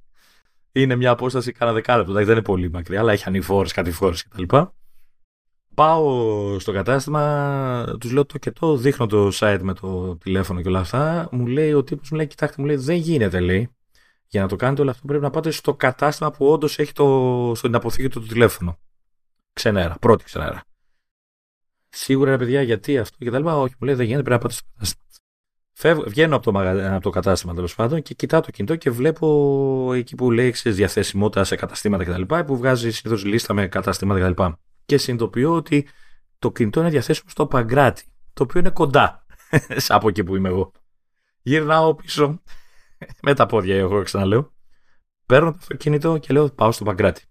Εν τω μεταξύ δεν, δια... δεν, προτι... δεν ε, παίρνω τηλέφωνο, γιατί προσπαθούσα να πάρω τηλέφωνο στο κατάστημα το δικό μας εδώ που είναι στην περιοχή mm. και απλά λολ. Δε, λολ. Οπότε λέω πάμε να μπας και το προλάβουμε. Πάω λοιπόν στο Παγκράτη, φτάνω με, με normal κίνηση που λες όπα καθημερινή πρωί και normal κίνηση προς το Παγκράτη δεν παίζει γενικά, όποιος ξέρει από περιοχές κτλ. Ε, φτάνω, είναι η... Το κατάστημα είναι στη Φορμίωνα, όπως το διάλογο λέγεται, δεν θυμάμαι. Κεντρική οδός του Παγκρατίου, η οποία είναι λολ γενικά να τέτοιες ώρες να περάσεις. Ε, και βρίσκω να παρκάρω έξω από το κατάστημα. Αυτό κι αν είναι λολ. Και λέω εντάξει, μα, με θέλει. Με θέλει το σύμπαν. Τέλος, το έχουμε. Μπαίνω, σκάω μύτη, είναι, έρχεται μια, ένα, ε, μια πολίτρια εκεί κτλ. Μου λέει τι θέλετε. Λέω αυτό και το. Ε, έχω δει αυτό. Το έχετε εσείς, λέει, διαθέσιμο κτλ. Το τάδε, τάδε, τάδε. Μου λέει ναι, μισό λεπτάκι να πάω στην αποθήκη. Λέω δεν μπορεί, θα έρθει με το κουτί, ξέρει, ταρά, ξέρει, θα, θα πέσει η ακτίνα του Θεού από πάνω από τον ουρανό και θα, θα μου δώσουν το κινητό. Σκάει μετά από κάνα πεντάλεπτο, βγαίνει έξω από την αποθήκη, μου λέει το έχουμε. Αυτά είναι, λέω, το έχετε, αλλά είναι κρατημένο. Λέω το site σας το λέει διαθέσιμο. Ε, ε, ε, λέω καλά. Εντάξει, λέω. Ξενέρα. Η τρελή ξενέρα όμως. Έτσι. Ε, τώρα δεν θυμάμαι αν πέρασε ολόκληρη ημέρα ή ε, πρέπει να δω τώρα πότε. Ε, τέλος πάντων, νομίζω έγινε την Παρασκευή, αλλά δεν είμαι. Όχι, έγινε την, την ίδια μέρα, νομίζω έγινε. Γυρνάω πίσω, ξενερωμένος και αυτά. Στέλνω μήνυμα στον δικό μου κτλ. Του λέω το και το φάγαμε φρύ κτλ. Τέλος πάντων, συνεχίζω δουλειά κτλ. Σχολάω κάποια στιγμή. Ε, οπότε μου σκάει πάλι μήνυμα και μου λέει φεύγεις τώρα, όχι φεύγεις τώρα μου λέει, μπαίνεις τώρα γιου τζι αρ, έχει διαθέσιμο το ίδιο μπλε μπλα μπλα και τα λοιπά και το site τους κάνει και αποφορολόγηση. Mm. Είναι μαγικό. Λέω να πάω, λέω τώρα εδώ όμως πρέπει να δώσεις λεφτά, έτσι δεν μπορείς να το, δηλαδή άμα τα δώσω και μετά μου πούνε πάρτα, έχω, έχουμε δεσμευτεί, δεν μπορούμε να κάνουμε κάτι πίσω. Τέλος πάντων, μπαίνω στο site. Βλέπω. Προφανώς και μπορείς να κάνεις πίσω.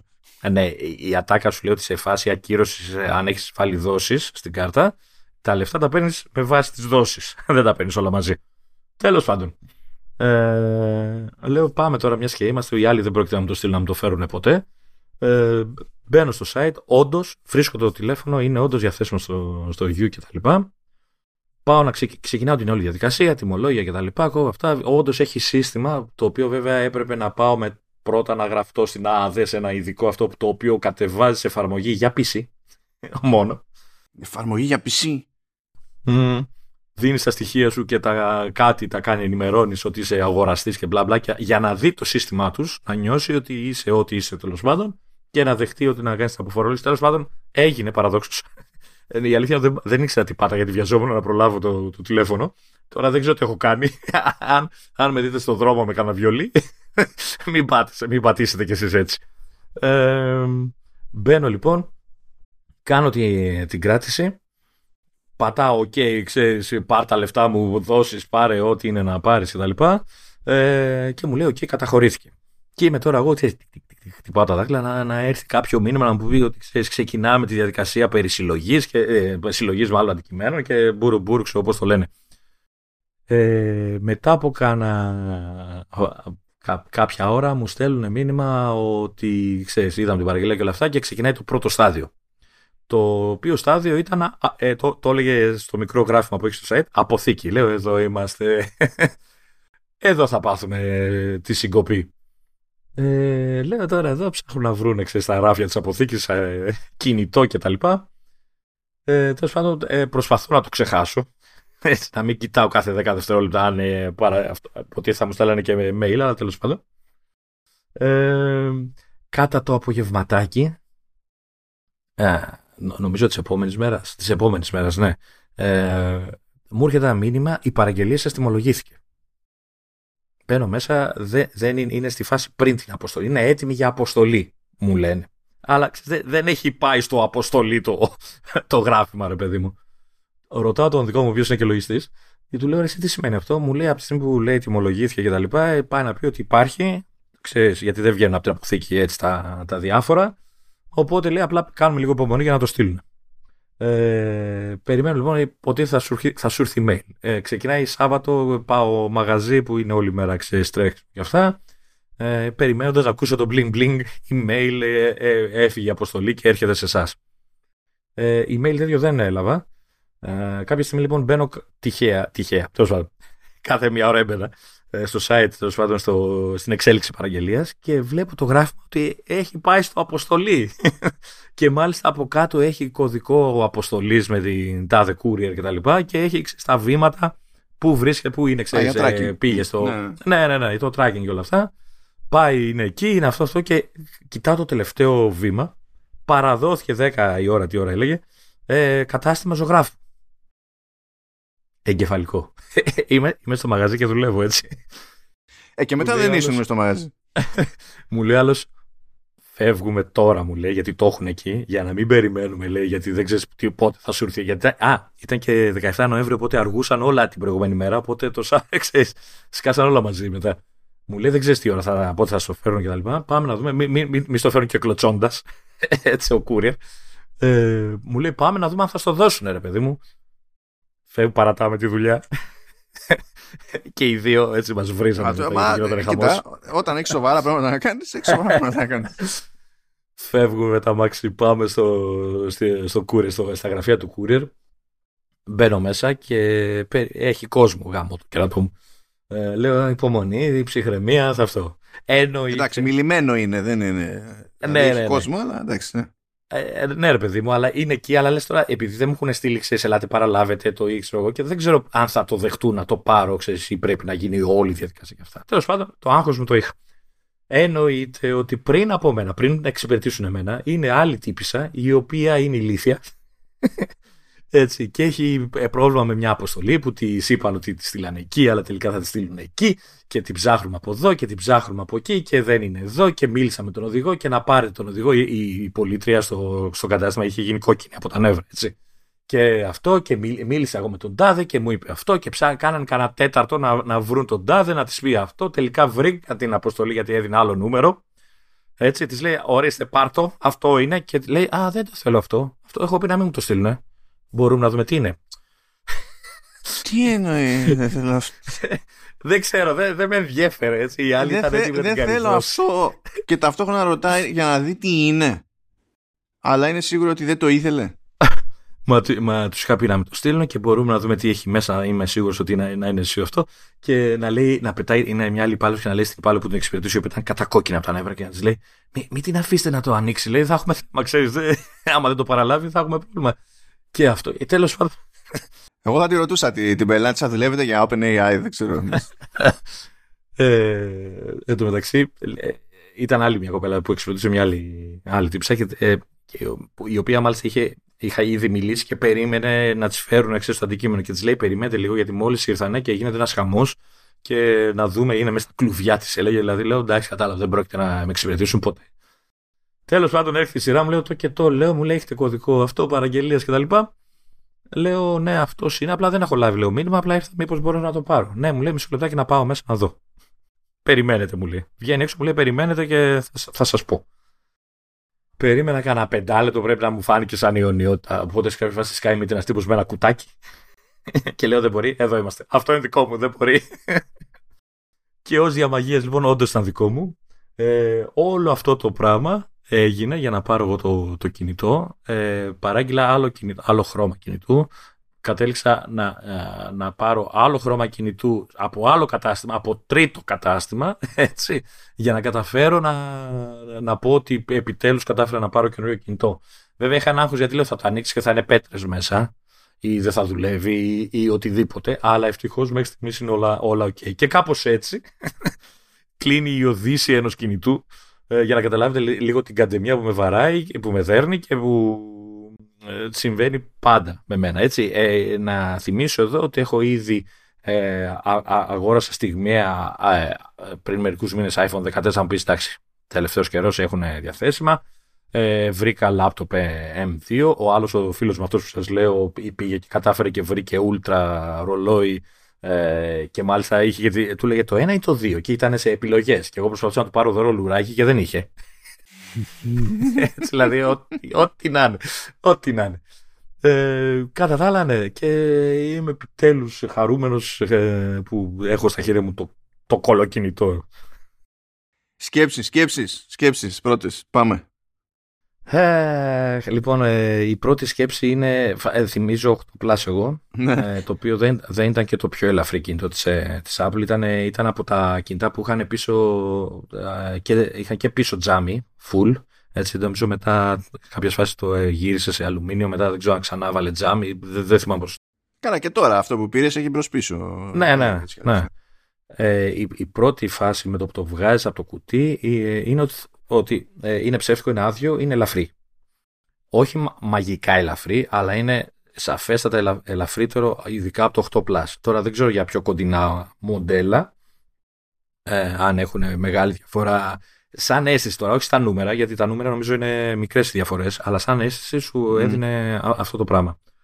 Ε, η, εντάξει, το χρώμα ε, μπορεί να μην ήταν αυτό που είχα διαλέξει, αλλά ήταν η δεύτερη, ας το πούμε, επιλογή. Ήταν, ναι, μάλλον, είναι ωραίο αυτό το χρώμα, είναι ωραίο. Έπαιζα ανάμεσα στα δύο, είναι κούκλα. Ναι, λερώνει και αφήνει δαχτυλιές γύρω-γύρω και τα λοιπά, αλλά οκ, okay, θήκη, ε, την οποία είχα πάρει κάμια δεκαπενταριά μέρες. Αυτό που βλέπεις εσύ εντωμεταξύ είναι, πώς να σου πω, είναι και η βελτίωση ως προς τις δαχτυλιές, ναι, σχέση, ναι, με το, ναι, ναι, ανοξίδωτο του ατσάλι. Δηλαδή δεν είναι... Ε, σίγουρα, σίγουρα. Ε, και από εκεί πέρα ο όγκος, ευτυχώς είμαι συνηθισμένος, γιατί το Plus είναι γκουμούτσα, έτσι. Ε, είναι, ε, ε, μη σου πω ότι νομίζω ότι είναι πιο μαζεμένο. είναι λίγο πιο στενό, ή μπορεί να μου φαίνεται εμένα, ή μπορεί να μου φάνηκε εμένα στο, στο, στο χέρι γενικά, τέλος πάντων μου φάνηκε πιο μαζεμένο. Και κάθεται σε σχέση με το που φτάνει στη, ας πούμε, τον αντίχειρα, κάθεται τελείως αλλιώς αυτή η οθόνη των πραγμάτων. Γιατί δεν έχει τα, τις περιθωριάρες πάνω κάτω, ας πούμε, που είχε το οκτώ Plus, και ακόμα και αριστερά-δεξιά πάλι είναι πιο μαζεμένα τα περιθώρια. Ναι, ναι.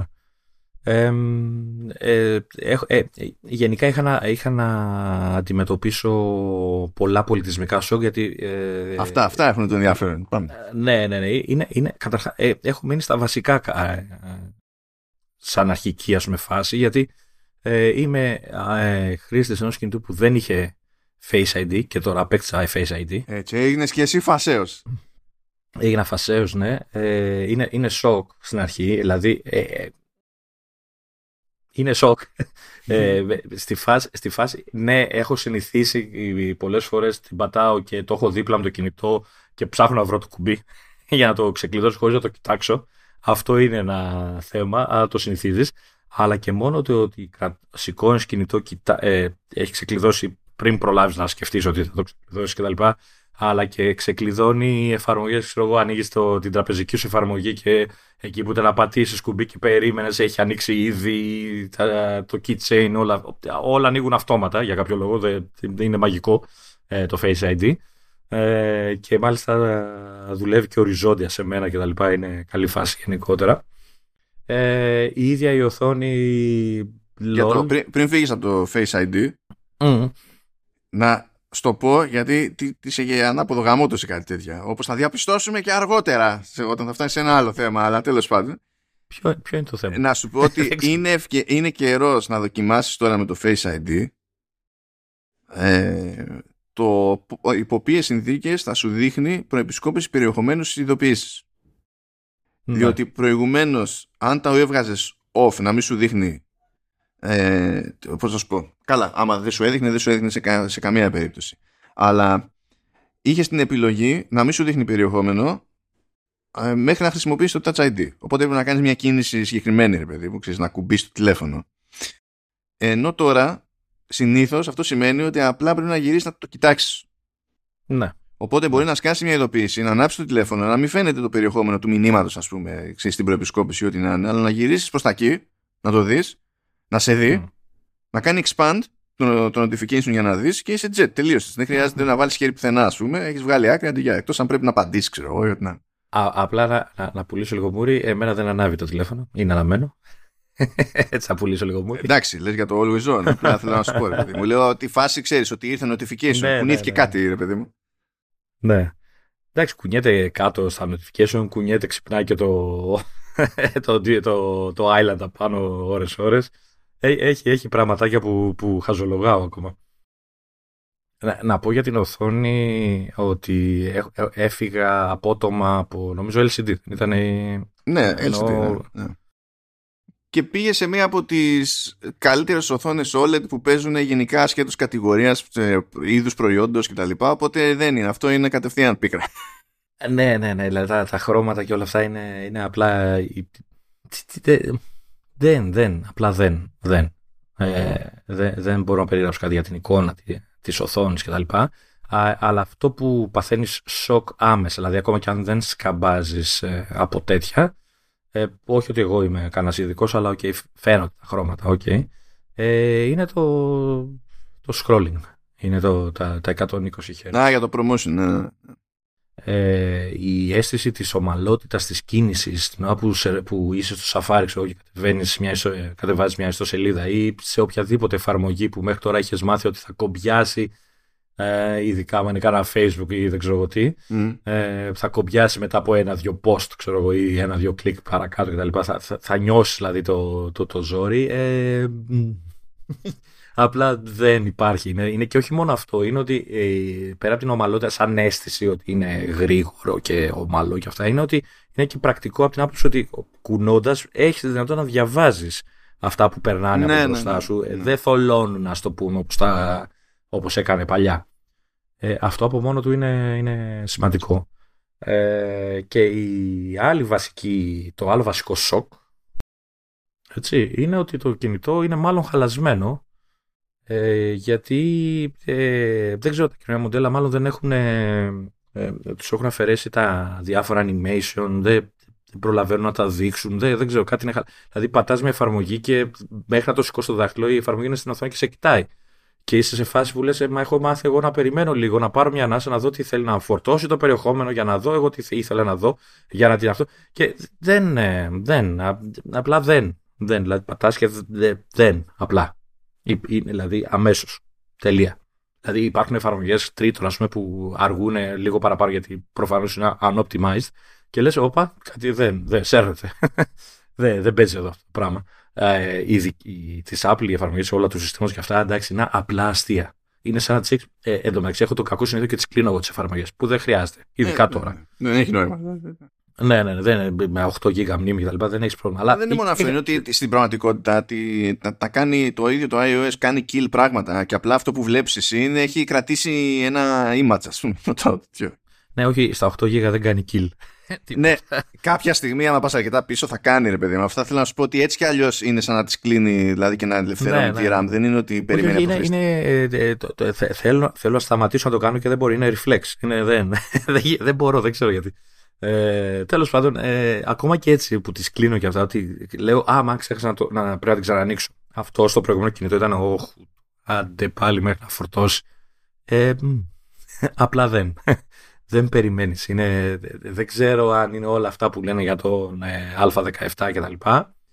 Η αίσθηση είναι, είναι το κινητό είναι σπίρτο, είναι, είναι ταχύτατο. Μ' αρέσει και μόνο που είσαι έξι γενιές απόσταση από τον Α έντεκα, είναι δυνατόν να μην είχε διαφορά.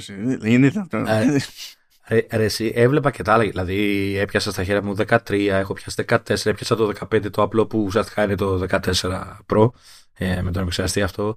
Όλα είναι, είναι super, παιδί μου. Δεν ξέρω, ίσως επειδή είναι δικό μου και μου φαίνεται. Σίγουρα δεν... σου δίνει τέτοιο. Θα παίζει ρόλο λίγο και η φάση με το promotion, που στο τηλέφωνο φαίνεται ναι, πιο ναι. πολύ σε σχέση με, το, με, σε σχέση με Mac. Θα σου πω. Γιατί στο, αυτό που λες τώρα το σκρολάρισμα στο τηλέφωνο είναι αυτονόητη διαδικασία να πας ώρα και στιγμή. Ενώ σε, σε Mac δεν κάνεις scroll για όλη δεξιά και αριστερά. Και επειδή προσαρμόζεται συνέχεια το, το, το refresh rate. Υποσυνθήκη μόνο ενεργοποιείται, ρε παιδί που. Ε, το υποσυνθήκη ενεργοποιείται, ξέρεις, ανεβαίνεις στα εκατόν είκοσι και στο τηλέφωνο. Απλά έχεις κάτι στάνταρ που κάνεις κάθε μέρα, ανά πάσα ώρα και στιγμή, που λειτουργεί στα εκατόν είκοσι χερτζ, ενώ στο, στο Mac δεν ισχύει αυτό απαραίτητα. Ναι. Ναι.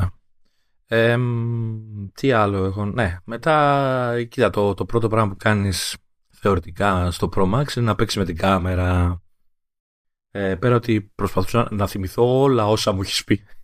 Ε, εντάξει, καμία, δε, τίποτα όμως έτσι και τα λοιπά. Προσπαθούσα, έπαιζα λίγο με τα formats και όλα αυτά για να δω πότε τραβάει σαράντα οκτώ, πότε τραβάει είκοσι τέσσερα, πότε τραβάει δώδεκα, με ποια κάμερα και τέτοια. Εννοείται ότι είχα ξεχάσει ότι στο ένα επί που λέει έχει άλλα τρία, άλλες δύο επιλογές για ένα κόμμα δύο και ένα κόμμα πέντε τις αναφέρει, είκοσι οκτώ, είκοσι πέντε και είκοσι δύο, είκοσι οκτώ, τριάντα πέντε. Ε, πριν ξεχάσω, επειδή στην επιλογή του, του, του, του ευρυγόνιου και καλά το λέει μηδέν κόμμα πέντε, ναι, ναι. Ε, έπεσα ένα τέτοιο, διάβαζα ένα άρθρο της φάλες και κάποιος είχε το θράσος να γράψει zoom μηδέν κόμμα πέντε. Δεν είναι απλά zoom, είναι, δηλαδή πρόσεξε, όλοι εννο, όταν λέμε κάνουμε zoom, εννοούμε, ξέρεις, κινούμαστε προς μια κατεύθυνση. Εδώ το πάμε και από την ανάποδη τώρα. Είναι, είναι κανονικά πρέπει ναι. να πει ξεζουμ. Ναι. Τι να πω. Τέλος πάντων, ε, έπαιζα λίγο με τις φωτογραφίες, ε, ε, ενεργοποίησα και αυτό που μπορείς να διαλέγεις, ξέρεις, Half Max και Raw Max για να, ξέρεις, παίζω με τα ε, αυτά. Είχε πλάκα πολύ το, το μέγεθος των φωτογραφιών. Γιατί η τυπική φωτογραφία που είναι η πλέον είκοσι τέσσερα που τραβάει ο περισσότερος κόσμος, δηλαδή αυτή που τραβάς γενικά με τη, χωρίς να πειράξεις καμία, κανένα setting, έφτανε, ξέρω εγώ, έλεγε ξέρω δυόμισι, δύο τόσο megabyte σαν αρχείο. Μετά τσίτωνα λίγο, έβαζα, ξέρεις, λίγο, νομίζω όχι το Max αλλά την προηγούμενη, ας πούμε, δεν θυμάμαι πώς τη λέει, και ανέβαινε η, η φωτογραφία, ξέρω, στα πέντε. Ναι, γιατί εκεί νομίζω είναι που τραβάει σαράντα οκτώ με το Max. Ναι, ναι, ναι. Μπράβο, σαράντα οκτώ, αλλά όχι, όχι Max. Νομίζω ήταν, έχει μια. Δεν θυμάμαι πώς τη λέει την επιλογή, θα το ψάξω και θα το πω. Και μετά λέω, ας τραβήξω και μια Raw Max, ξέρεις. Καλά, του. εβδομήντα μεγαμπάιτ η φωτογραφία, λέω. ε, έχει πλάκα όμως, γιατί ε, ε, ε, τράβηξα και βίντεο, απλό βίντεο, γιατί δεν, δεν έχω κάτι ακόμα να κάνω. Ξητά, να χοροπηδάω στον δρόμο για να δω πόσο καλό είναι το stabilization κτλ. Τράβηξα ένα βίντεο που έζουνε τα κεράκια ο γιος μου, ο οποίος είχε γενέθλια μέσα στο Σαββατοκύριακο. Και έχει πολύ πλάκα, γιατί ένας φυσιολογικός γονιός όταν τραβάει μια τέτοια φάση τραβάει το βίντεο, τα κεράκια, πώς το λένε, claps, clubs, συγκίνηση, μεγάλο στο παιδί μου κτλ. Και αν δεις το βίντεο το δικό, θα συνειδητοποιήσεις ότι στα πόσα δευτερόλεπτα κρατάει όλη αυτή, ένα λεπτό ήταν πόσο ήταν όλη η φάση αυτή, πρέπει να έκανα γύρω στις σαράντα οκτώ αναλλαγές κάμερα, zoom και αυτά για να δω πώς πάει πάνω κάτω, μπρος πίσω. Και λέω, γενικά δεν είσαι φυσιολογικός άνθρωπος. Ε, ναι, οπότε το βίντεο βγήκε σκατά, βέβαια, γιατί δεν, δεν μπορούσα να το, ε, να, να, να το, στε, να το, να το σενιάρω λίγο έτσι, να γίνει, να έχει ένα νόημα σαν, σαν ανάμνηση. Πάντως και στη φωτογράφηση και στο, και στο βίντεο θα πρέπει να είδες με τη μία μεγάλη διαφορά ως προς το τι μπορεί να κάνει με τον ε, ντεμή φωτισμό που συνήθως έχεις δει στις περιπτώσεις. Θα κάνει μπαμ αυτό σχέση με το οκτώ Plus.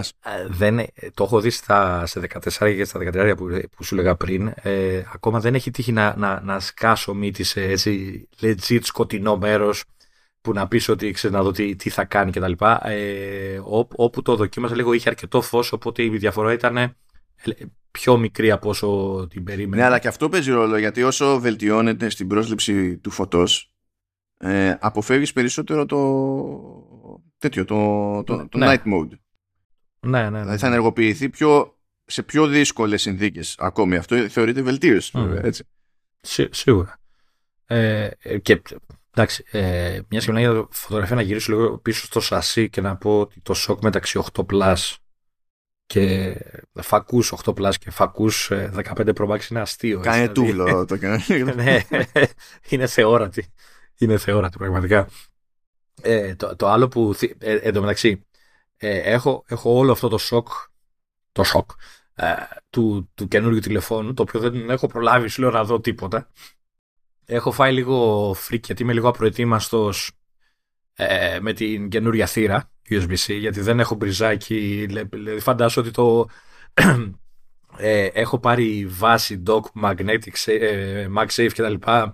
Αλλά δεν έχει μπρίζα. Έτσι είναι, περιμένα του βάλω ένα μπριζάκι.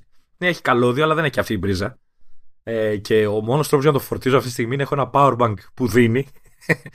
Οπότε από εκεί, ή έχω ένα μπριζάκι που πρέπει να δανειστώ, ξέρω εγώ, από τον Κωνσταντίνο κτλ. Ε, έχω παραγγείλει, οπότε περιμένω. Οπότε είμαι λίγο ακόμα. Είναι λίγο στο χάος μου αυτό μέχρι να το οργανώσω. Mm. Αλλά οκ. Okay. Ε, το, το, το, το παλεύω, ρε παιδί μου. Ε, Εγώ άλλο χαβαλέ με τη φόρτιση, γιατί μέσα στο όλο το φέση είπα και δεν παίρνω και ένα MagSafe Charger για το τηλέφωνο που δεν έχω πάρει ποτέ.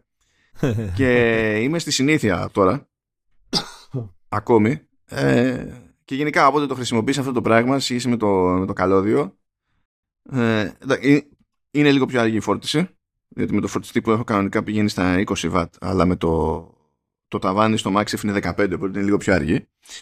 Αλλά όση ώρα και να το κρατήσεις εκεί πέρα, είναι πάντα πιο σωστό το τηλέφωνο, εφόσον είσαι με, με Maxi. Αλλά η χασομάρα που κάνω εγώ είναι, είναι η εξής. Φαντάσου, έχεις το τηλέφωνο και από κάτω είναι το Maxi με το καλωδιάκι του και το έχεις παρατημένο πάνω στο κομμωδίνο, ξέρω, πάνω στο τραπέζι. Mm. Στο μυαλό μου αυτό κάνει register, όπως έκανε και προηγουμένως. Είναι ένα τηλέφωνο και ένα καλώδιο. Και έχω συνηθίσει όλη μου τη ζωή, όταν είναι, να τραβάω το καλώδιο. Οπότε τραβάω το MagSafe σαν να προσπαθώ να το βγάλω από τη θύρα κάτω, αντί να το τραβήξω προς τα πίσω, ξέρεις, για να, και καλά να ξεκολλήσει, ξέρω, ναι, εγώ μαγνήτης. Το, το τραβάω με περισσότερη δύναμη, πιο απότομα από όσο έχει νόημα, και ε, ε, παθαίνω κάθε φορά μέχρι να το συνηθίσω τώρα ένα mini σοκ του στυλ. Γιατί βγήκε έτσι που το ε, τράβηξα απότομα. Σαν τον ηλίθιο. Αλλά ναι, οκ, okay, συνέχισε. Εντάξει, είναι, είναι πάντως ε, είναι βολικό πολύ. Γιατί ε, ε, έχω, είχα και έχω δηλαδή, ξέρεις, τέ, τέ, τέτοια τρέι που, που φόρτιζε με ε, πιο παραδοσιακό τρόπο, τσι ε, πρότυπο κτλ. Αλλά ήταν πάντα, ξέρεις, ε, τώρα έπιασε λίγο πιο δεξιά, λίγο πιο πάνω, λίγο πιο κάτω. Ενώ τώρα με το MagSafe ξέρεις, κλακ, τέλος. Ε, οπότε είναι, είναι αρκετά βολικό γι' αυτό. Ε, τέλος πάντων, αυτό που έλεγα είναι ότι πέρα από το σοκ του hardware που. Εντάξει, α, ε, η επόμενη, πριν πω για το, αυτό που ήθελα να πω, το, το επόμενο τεστ συσσαγωγικά, έτσι, ε, που ήθελα να δω λίγο τον Α δεκαεπτά, ρε παιδί μου, ήταν ε, παιχνίδια. Mm. Προσπαθούσα να θυμηθώ παιχνίδια του arcade που είναι λίγο πιο βαριά. Ε, πούμε, και δεν είναι και που δεν μπορούσα να παίξω. Πολλά, ας πούμε. Δεν είναι πολλά, αλλά ξέρω εγώ κατέβασα το, το Ocean Horn που ψιλοέπαιζε στο κινητό, αλλά εντάξει, σοριζόταν. Ε, κατέβασα το εν μπι έι Live, το εν μπι έι του κέι, συγγνώμη, ε, το καινούριο τώρα που βγήκε. Αν έχετε κατεβάσει ε, εν μπι έι Live θα ήταν ένα μικρό θαύμα. Ναι. Το εν μπι έι του κέι λοιπόν το, το κατέβασα τώρα, γιατί το περσινό, δεν, το, το οποίο δεν το είχα δει καν ε, σε καμία μου συσκευή, γιατί το περσινό ήταν απλά αστείο, ειδικά στο tablet, ήταν αστείο απλά. Ε, και έβαλα και αυτό. Ε, και φυσικά κατέβασα το ένα racing, ποιο ήταν, το, το Asphalt, το Asphalt οκτώ. Α, ναι, ναι. Ε, κατέβασα για κάποιο λόγο το Little Nightmares, πώς το λέει, δεν θυμάμαι. Το νομίζω ότι ήταν Very Little Nightmares, κάπως έτσι. Very Little Nightmares, ναι. Ε, το pinball που λατρεύω, αλλά ε, ζοριζόταν αρκετά όταν είχε πολλά εφέ και ξέρεις, ε, έπιζε λίγο και το tablet, και κυρίως το tablet αλλά και το τηλέφωνο. Και φυσικά κατέβασα και το Village, το demo, που το, έχει το Resident Evil, ναι. Το οποίο ε, το έβαλα, εντάξει, ε, ε, πέρα ότι εμένα μου φαίνεται λίγο unoptimized για το κινητό, με την έννοια ότι μάλλον έχουν πάρει την όποια έκδοση πήρανε και την έχουν απλά πετάξει στο κινητό, γιατί και τα είναι, είσαι μια αίσθηση βάρους, ότι είναι έτσι, κινείται λίγο βαριά ε, από τα μενού, ε, τα διάφορα μηνύματα που σου βγάζει στην αρχή, ξέρω εγώ, αυτά τα, ξέρεις, disclaimers και δεν ξέρω, τα, και, ξέρω για να κάνεις download το extra data που πρέπει να κατεβάσεις κτλ. Είναι σε μια γραμματοσυρά, πρέπει να είναι σε μέγεθος μείον έξι. Α, ναι, ναι, ναι, γιατί έχουν ρυθμισμένο το... Ναι, εντάξει, κατάλαβα, κατάλαβα. Ναι, είναι, είναι, είναι λίγο, δεν ξέρω. Ε, και εννοείται ότι μέσα στα settings έχει όλες τις επιλογές για τα γραφικά που πιθανότατα είναι για Mac ε, και δεν ξέρω τι, iPad, τόσο mm, πάνω, γιατί mm. έχει κάτι επιλογές που ε, έβαλα, φαντάζομαι ότι τα βάλα όλα on στην τελευταία ανάλυση που μπορούσα να βάλω, στην πιο υψηλή, ας πούμε, και είχε lag μεταξύ ήχου και lip sync. Ναι, ναι, όχι, δεν μπορείς να... Έχει... Ε, ναι, δεν δε κόβει τις επιλογές που υποτίθεται ότι... Ναι, ναι. Ε, το βάλα στο recommended, στο, στα recommended, ας πούμε, ξέρεις, το ξεκίνησα. Ε, εκεί παθαίνεις το πρώτο σοκ από το τηλέφωνο, από τον ήχο, από τα ηχεία, που λες, οκ, okay, εντάξει, ηχεία κινητού είναι, ρε παιδί μου, δεν, αλλά σε σχέση με αυτό που άκουγα... Α, ναι, ναι, ναι, ναι. Το, όχι, αυτά τα ε, έχουν κάνει μεγάλα λόγματα, ναι, στο μεταξύ. Είναι, είναι βαθύς ο ήχος, είναι έντονο, δυνατός, είναι, είναι, είναι, είναι ήχος. Και λες, wow, έχουν κάνει όντως διαφορά, έχει, έχει μεγάλη διαφορά. Εννοείται σύνδεσα χειριστήριο, γιατί μόλις είδα το, το Touch γιου άι, όχι, λέω, εντάξει, στη, στη λύθη, ρε, δεν φαίνεται... Δε, έχει όλο, όλο το χειριστήριο πάνω στην οθόνη και δεν βλέπεις την οθόνη. δεν, δεν χωράει να, να δεις τη φράση. Όχι, η αναγκαστική χρήση touch control σε τέτοια περίπτωση είναι για κάποιον από τους κύκλους κολάσεως. Δηλαδή είναι τιμωρία μόνο. Δεν έχει. ε, έπαιξα, έβαλα έτσι λίγο την εισαγωγή. Δηλαδή δεν έκατσα να παίξω σοβαρά. Ε, ρε παιδιά, παίζεις Resident Evil Village σε κινητό. Δηλαδή είναι... Ναι, εντάξει, δεν έχει, ξέρεις, το, την άλλη με Ray Tracing. Ratings δεν είδα αν έχει κάπου να το ενεργοποιήσω. Θα το ψάξω. Όχι, έχει, νομίζω ε, αλλά... έχει either way. Είναι default, είναι default. Νομίζω πως το έχει default, ναι. Ε, ναι, όχι, παίζεις, παίζεις με αξιώσεις. Ε, ναι, εντάξει, δεν είναι στην εικόνα του πι ες φάιβ, του Series X, ξέρω, εντάξει. Ε, ε, ναι, okay. γιατί, γιατί δεν μπορείς στην πραγματικότητα να δώσεις μεγάλο πόνο σε ανάλυση με, τα, με ray tracing on και κάτι τέτοια, ας πούμε.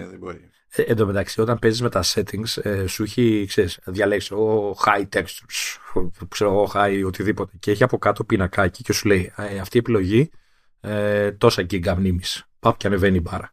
Και είναι μέχρι τα οκτώ που είναι το δικό μου, υποτίθεται εδώ αυτό, και ξέρεις, είχα βάλει τα πάντα και ξεπέρναγε το. Δε, δε, ήταν κοκκίνησε η μπάρα, δεν άφηνε. Μα γι' αυτό βγήκε και στην ουσία μόνο, δηλαδή αυτά τα παιχνίδια που είπαν ότι θα είμαστε μόνο για έι δεκαεπτά Pro, περισσότερο κολλάνε στη RAM. Γιατί θα μπορούσαν, ρε παιδί μου, ξέρεις, με, πιο, με άλλα settings να τρέξουν, ρε παιδί μου, ξέρεις, και σε προηγούμενο. Αλλά κολλάνε στη RAM. Γιατί μόνο τα, τα Pro φέτος έχουν οκτώ γίγκα. Ε, φαντάζομαι του χρόνου θα έχει ένα κίνητρο παραπάνω η Apple να κάνει οκτώ και στα απλά. Ε, αλλά ρε παιδιά, ναι, αυτό ήθελα να πω. Ε, παίζεις και παίζεις και με αξιώσεις. Εντάξει, θα μου πεις τώρα σε μικρή οθόνη για αυτά και τα λοιπά. Ναι, οκ, okay, αλλά σε φάση είμαι στο δρόμο και ξέρω σε ταξίδι και θέλω να πω ότι. Που δεν έχει μπαλάκια που να σκάς τρία τρία και φουσκίτσες και τέτοια. Ε, ναι, και ε, εικάζω ότι άμα συνδέσει και ακουστικά θα έχει και legit ήχο, ε, ε, ε, ξέρεις, ατμοσφαιρικό κτλ. Ήταν ίσως και πρώτη φορά που ένιωσα δόνηση στα χειριστήρια, γιατί Ενώ, ενώ υπάρχουν παιχνίδια που λένε ότι έχουν δόνηση, με το παλιό τηλέφωνο κανένα ή με το iPad δεν έδινε σήμα για δόνηση. Αυτό είχε κανονικά.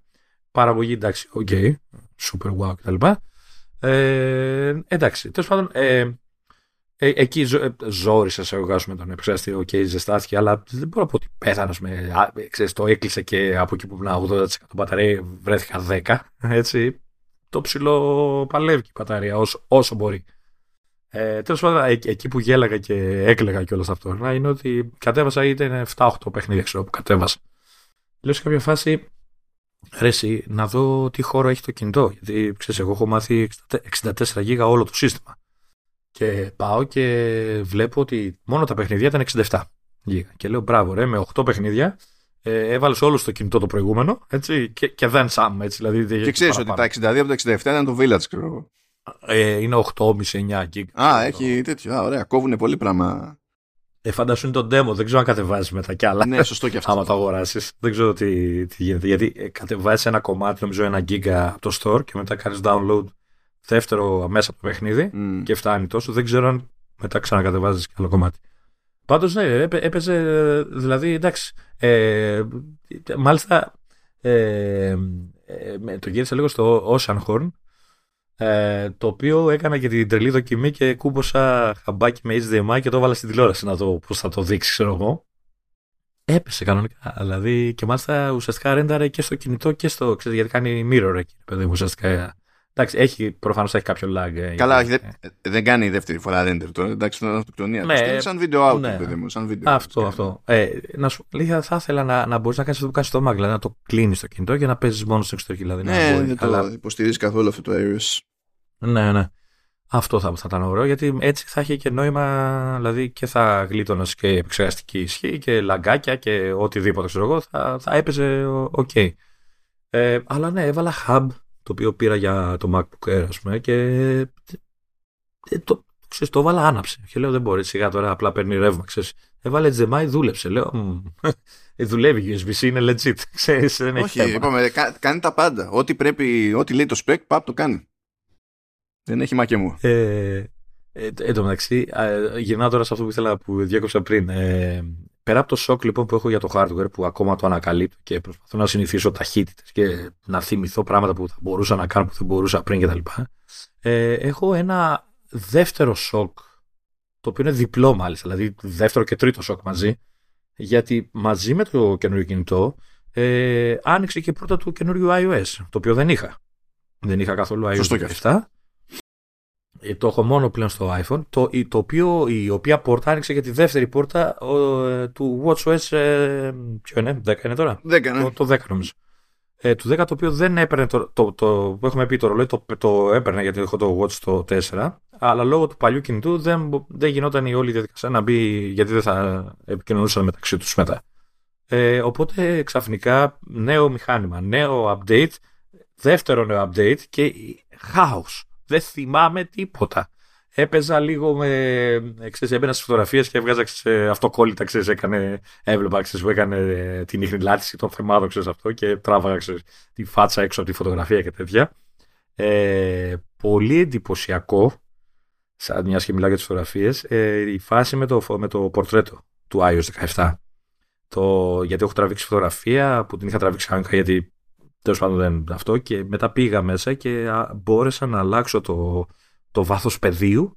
Έτσι, εμένα απλά πατάς, διαλέγεις και έχει μια, ένα αριθμιστικό από κάτω και του λες τόσο θέλω, τόσο. Ναι, γιατί τώρα τραβάζεις τον αυτόματο όταν πάρει χαμπάρι φάτσα μπροστά. Ρε, παιδί μου, ναι. Αυτό είναι πολύ καλή φάση. Ε, αυτή η λειτουργία μου άρεσε από τότε που την είχα ακούσει. Γιατί, γιατί ε, μου είχε τύχει πολλές φορές η φάση. Ξέρεις, τράβηξα, αχ, αυτό ήταν ωραίο να γίνει πορτρέτο, ξέρεις, και άλλα πού να στήσεις τώρα κάποιον ξανά να κάτσει κτλ. Είναι, είναι, είναι φοβερό αυτό.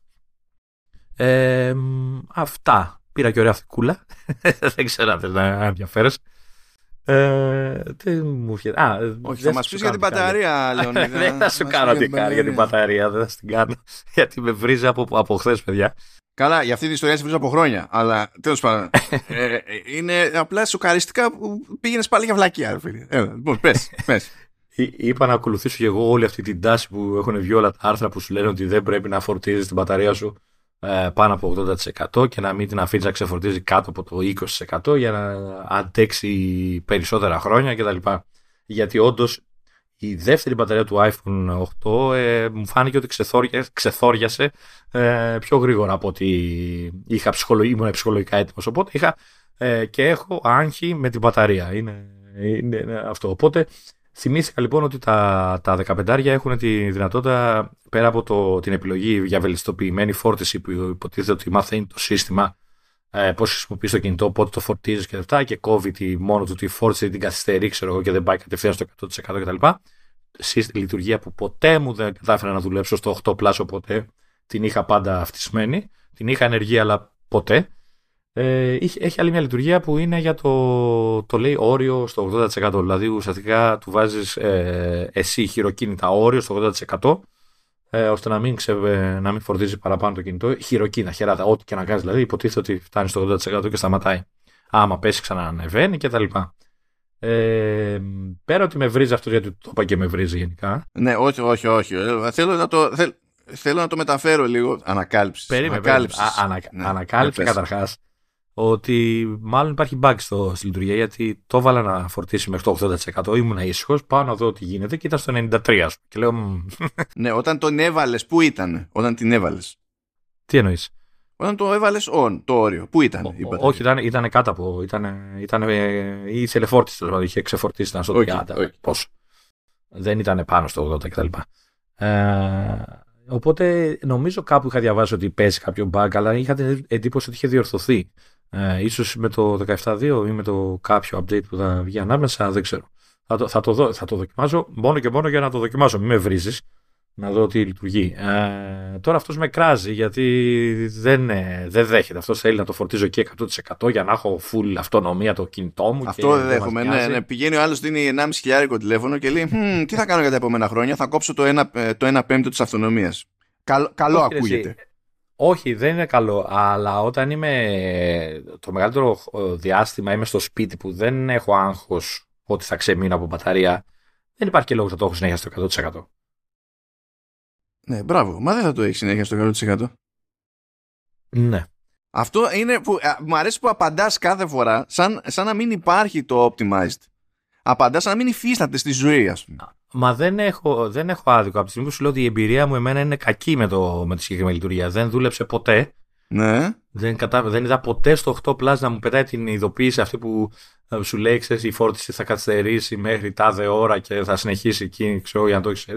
Δεν, ποτέ. ποτέ. Ναι. Καλά, ποτέ. Δεν είναι στάνταρ ότι θα τη δεις αυτή την, την ειδοποίηση. Γιατί αν πετάξεις την ειδοποίηση την ώρα που εσύ ήδη κοιμάσαι και μετά το φορτίσει για να είναι έτοιμο όταν είσαι ξύπνιος, τότε την εξαφανίζεις την ειδοποίηση. Ναι, καταρχάς για την ώρα δεν με ενδιαφέρει να το φορτίζω τη νύχτα, γιατί κρατάει. Ναι, καλά, άλλο αυτό. Ναι. Επίσης, επειδή έμαθες το, το, το προβλεπέ, ότι όταν το ενεργοποιείς αυτό το πράγμα, σου λέει ότι για δύο εβδομάδες θα μαζεύω δεδομένα πρώτα, mm. για να καταλάβω δεδομένα mm. χρήσης. Το άφησες ποτέ δύο εβδομάδες όταν το δοκιμάσεις την προηγούμενη φορά? Ε, θεωρητικά ναι, γιατί το έχω πολλά χρόνια. Τι θεωρητικά, τι θεωρητικά είναι αυτό? Τι θεωρητικά, αφού κάθε φορά κλείνεις το κουβάλι και δεν λειτουργεί κατευθείαν. Τέλος πάντων, θα, θα δω, το βάλα τώρα για να μην φωνάζεις. Για να μην φωνάζω, αφού ξέρει, βλέπει το τηλέφωνο πότε έχεις ξυπνητήρια, βλέπει συνήθως ε, όταν λείπεις, πότε λείπεις και τέτοια, και ρυθμίζεται αναλόγως. Εγώ το, εγώ το χρησιμοποιώ χρόνια και ξέρει τι γίνεται. Δηλαδή είναι εξαιρετική η περίπτωση όπου όντως κάνω κάτι που είναι τελείως ε, μη χαρακτηριστικό του τυπικού μου προγράμματος στο παιδί μου, που θα ξέρεις, θα πρέπει να φύγω, να πάρω το τηλέφωνο. Και αυτό έχει μείνει στο ογδόντα. Που τότε θα πεις, εντάξει, δεν χάθηκε ο κόσμος, γιατί αυτό το ογδόντα έχει αντιστοιχεί σε, ναι, αυτονομία της προκοπής. Αλλά να πας να το πετσοκόψεις εξ αρχής το ογδόντα, γιατί με το, με το Optimized τι κάνει? Με το Optimized έτσι κι αλλιώς προσπαθεί να το κρατάει μέχρι το ογδόντα, μέχρι να βλέπει ότι η χρήση σου δείχνει ότι καλό είναι να φορτιστεί όντως full, διότι θα, πια, θα χρειαστεί. Δεν ξέρω. Θα το βάλω και θα σε πιστέψω, αλλά άμα χαλάσεις η μπαταρία μου, έχεις να ακούσεις γκρίνια. Όχι ότι δεν θα. Το ίδιο ισχύει και με τα, και με τα MacBooks. Δηλαδή, εντάξει, το δικό σου το μοντέλο δεν το υποστηρίζει αυτό, αλλά και με το παλιό που είχα εγώ το, το δεκαεπτά, το ίδιο πράγμα είναι. Και το κάνει, δηλαδή, το, γιατί το βλέπω. Το κάνει. Ναι, εγώ άμα δεν το, δεν το πιστεύω. Θα έρθει να σου χτυπήσει την κούτρα με βαριοπούλα για να είμαι και εγώ εδώ. Μιλώντας για βαριοπούλες. Mm, αυτά νομίζω, νομίζω πρέπει να περάσουμε και σένα, γιατί μου πήρε περισσότερο από όσο περίμενα η όλη ναι, φάση. Ναι, αυτό δεν έχω, δεν έχω πολλά να πω και τέτοια. Και στην ουσία έχεις πει και πράγματα τα οποία είναι και γενικής φύσεως. Δεν έχεις πέσει τώρα στη, στη λεπτομέρεια. Αλλά σιγά που ναι, δεν okay. Αλλά σίγουρα θα, θα υπάρξουν το επόμενο διάστημα, θα, ξέρεις, θα συναντάω πράγματα που θα λέω wow, ξέρεις, και θα το θα επανέρχομαι. Λοιπόν, εσύ απ' την άλλη περίμενε, δεν πήρες τίποτα της προκοπής νομίζω. Δεν... Όχι. Καταρχάς χαλα... ε, μου είπες ότι είναι χαλασμένο γιατί δεν δουλεύουν οι ανεμιστήρες, τέτοιο μου, μου έλεγες. Ναι, κοίταξε να δεις, όταν έγραφα, τώρα που κάνουμε την ηχογράφηση, έτσι, στο προηγούμενο MacBook που είχα, ήταν με, το, του δεκαεπτά, με Intel, διπύρινο, ε, θερμοκρασία σι πι γιου έλεγε, ξέρω εγώ, εβδομήντα κάτι βαθμοί. Ε, τώρα λέει σαράντα τρία. Εμένα λέει ογδόντα ένα για να καταλάβεις. Ναι, εδώ δε, δε, ογδόντα πέντε, δεν γιατί κούνησα το, ογδόντα πέντε γιατί κούνησα το ποντίκι. Όλη την ώρα που μιλάμε, όλη την ώρα που μιλάμε, ε, απλά είναι inactive οι ψύκτες, δεν ενδιαφέρονται. Και σχεδόν όλο το σι πι γιου load είναι στους τέσσερις μικρούς πυρήνες. Και δεν ζορίζονται καν. Δηλαδή είναι στη μέση ο ένας, πιο κάτω ο δεύτερος και τριτοτέταρτος είναι, τριτοτέταρτος είναι ακόμη πιο κάτω. Ε, γιατί έχω το, το graph εδώ για να μην το χαζεύω. Υπάρχει λόγος που κάθομαι και το χαζεύω. Δηλαδή για διάστημα θα το έχω και θα το χαζεύω σε διάφορες περιπτώσεις. Αλλά α, αυτό σηκώνει περισσότερη συζήτηση έτσι κι αλλιώς. Λοιπόν, αυτό που έχω να πω σε πρώτη φάση είναι ότι το Space Black, παιδιά, είναι ουσιοδός πιο σκούρο από το Space Gray. Είναι ουσιοδός πιο σκούρο. Θα πείτε, ναι, αλλά το έχω δει, ε, έχω δει τόσες φωτογραφίες, έχω δει αυτό, έχω δει βίντεο. Ναι, ναι, ναι, ναι. Έχετε δει και όντως, όντως. Δηλαδή, άμα έχει φως από πάνω, ε, και βαράει κατευθείαν πάνω του, ρε παιδί μου, δεν φαίνεται αρκετά σκούρο ώστε να σηκώνει το χαρακτηρισμό Space Black, ρε παιδί μου, σαν φάση. Που έχουμε δεχτεί ότι δεν είναι και μαύρο-μαύρο, αλλά να λες ότι τουλάχιστον είναι αρκετά σκούρο ώστε να το περνάμε μέσα στο κεφάλι μας για κάποιο είδους μαύρο ή κάποιο είδους συγγενή με μαύρο. Και αυτό το πράγμα ισχύει επειδή στην πραγματικότητα δεν παίζει βαφή. Δεν είναι βαμμένο το, το αλουμίνιο. Αυτό που έχει αλλάξει, που αυτό δεν φαίνεται, δεν το καταλαβαίνεις με το χέρι, αλλά επειδή ήταν ε, τεχνική που πέτυχα τέλος πάντων κάπου μια ανάλυση και έβλεπα και πράγματα από μικροσκόπιο, because why not, ε, είναι, είναι πατέντα που έχει κάνει η Apple, ας πούμε, και νομίζω ότι το πατεντάρισε και όντως, που έχει να κάνει, ε, λέει για, το, για την ανοδίωση του αλουμινίου, okay, αλλά αυτό σημαίνει ότι στην ανοδίωση πάνω, που έτσι προκύπτει και το Space Gray και τέτοια, πιάνεις, παιδί μου, το αλουμίνιο, ε, και είναι σαν να το κάνεις με μια χημική διεργασία, το κάνεις πιο σαγρέ, ας το πούμε έτσι. Έτσι προκύπτει και το Space Gray σε σχέση με το κανονικό το, το Silver. Και επειδή είναι πιο ακανόνιστη η επιφάνεια αυτή, το φως που βαράει πάνω αντανακλάται διαφορετικά, άρα επιστρέφει λιγότερο φως σε, στα μάτια και φαίνεται πιο σκούρο. Στην ουσία, η φάση εδώ τώρα με το Space Black είναι ακόμη πιο σαγρέ. Πάλι δεν το καταλαβαίνετε με το χέρι. Μιλάμε τώρα για μικροσκοπικές διαφορές. Το... Έτσι δεν είναι. Αλλά αντανακλά ακόμη λιγότερο φως, οπότε σου φαίνεται ουσιοδός πιο σκούρο.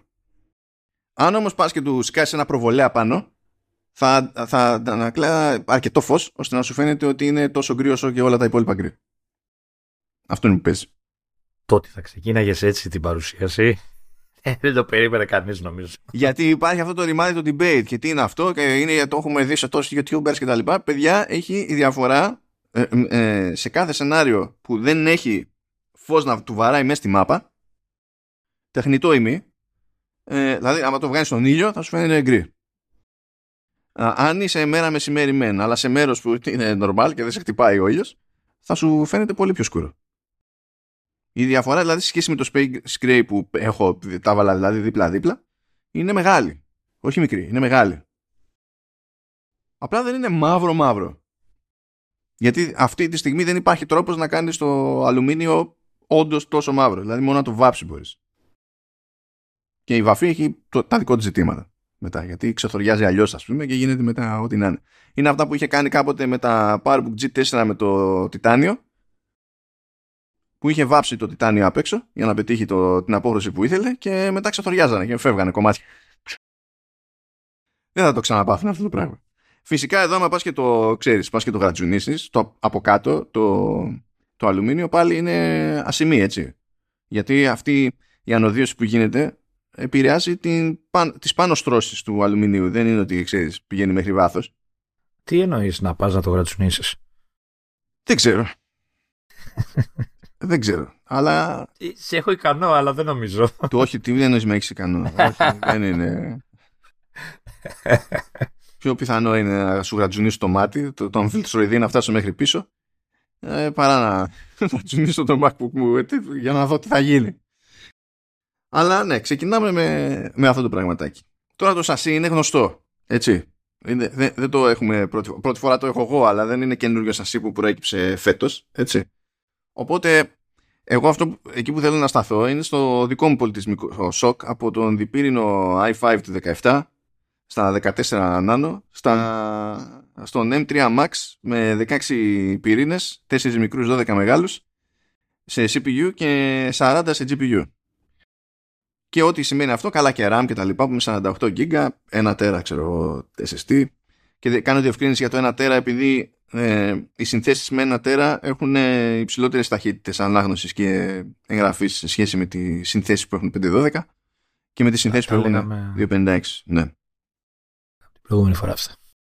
Ε, λοιπόν, δεν έχω προλάβει να κάνω φοβερό testing γιατί μου πήρε τόσο σαν καινούριο σύστημα και όχι τίποτα άλλο. Δηλαδή, εκτός του ότι ήθελα να σιγουρευτώ ότι δεν θα κληρονομήσω κανένα κουφό, ας πούμε, από πριν, ε, μετά από χρόνια ήθελα να δω, ξέρεις, και το πώς είναι το onboarding σε φρέσκο μηχάνημα, ξέρω εγώ. Δηλαδή, ναι, θα βάλω το άι ντι μου και να τραβήξει πράγματα, αλλά να δω πώς είναι, ένα, πώς είναι το default state, ας πούμε, στο, στο macOS. Πριν αρχίσω εγώ να κάνω ρυθμίσεις για να το φέρω στα μέτρα μου.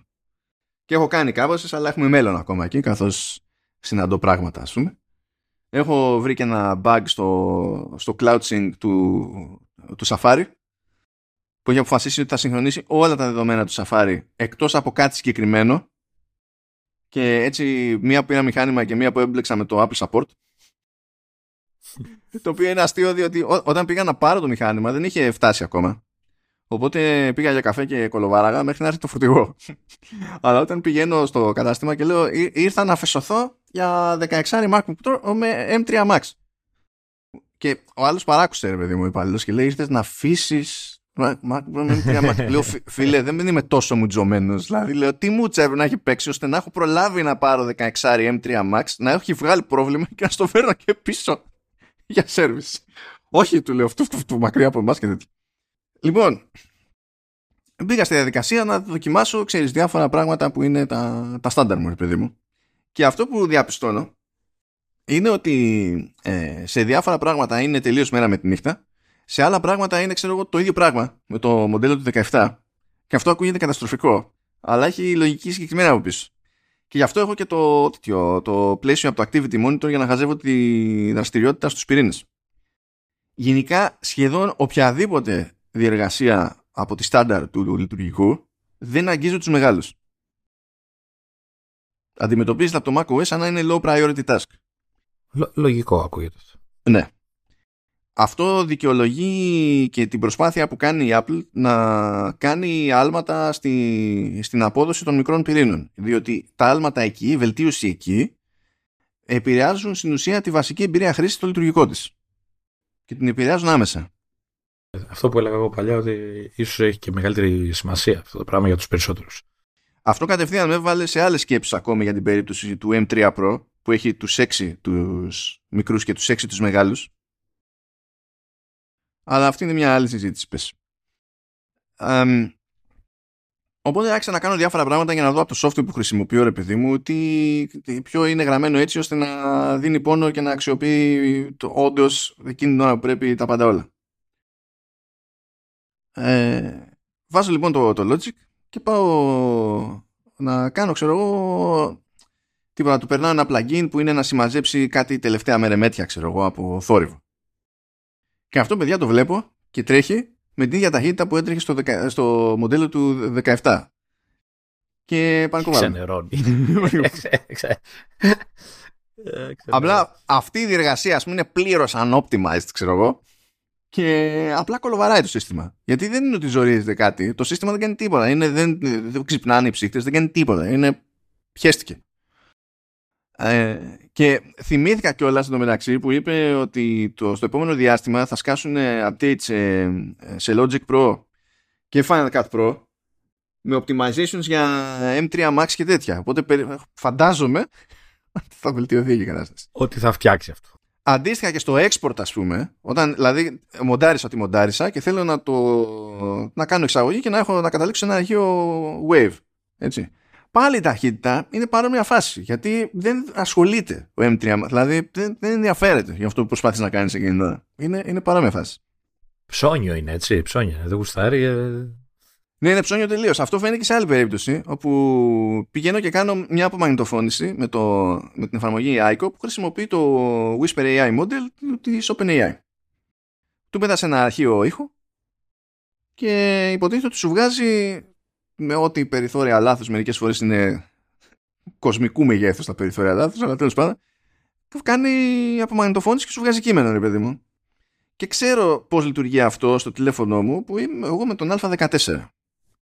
Και ήθελα να δω τώρα με αυτό το σύστημα τι διαφορά θα έχει, γιατί θέλει κότσια, ρε παιδί μου, συνήθως το, αυτό το πράγμα. Δηλαδή, καλά, και το τηλέφωνο το βάζω αυτό και είναι φάση ε, μη, μη φύγεις από αυτή την οθόνη, ε, γιατί έτσι και φύγεις από αυτή την οθόνη θα κάνει kill το process και θα πεθάνουν όλα.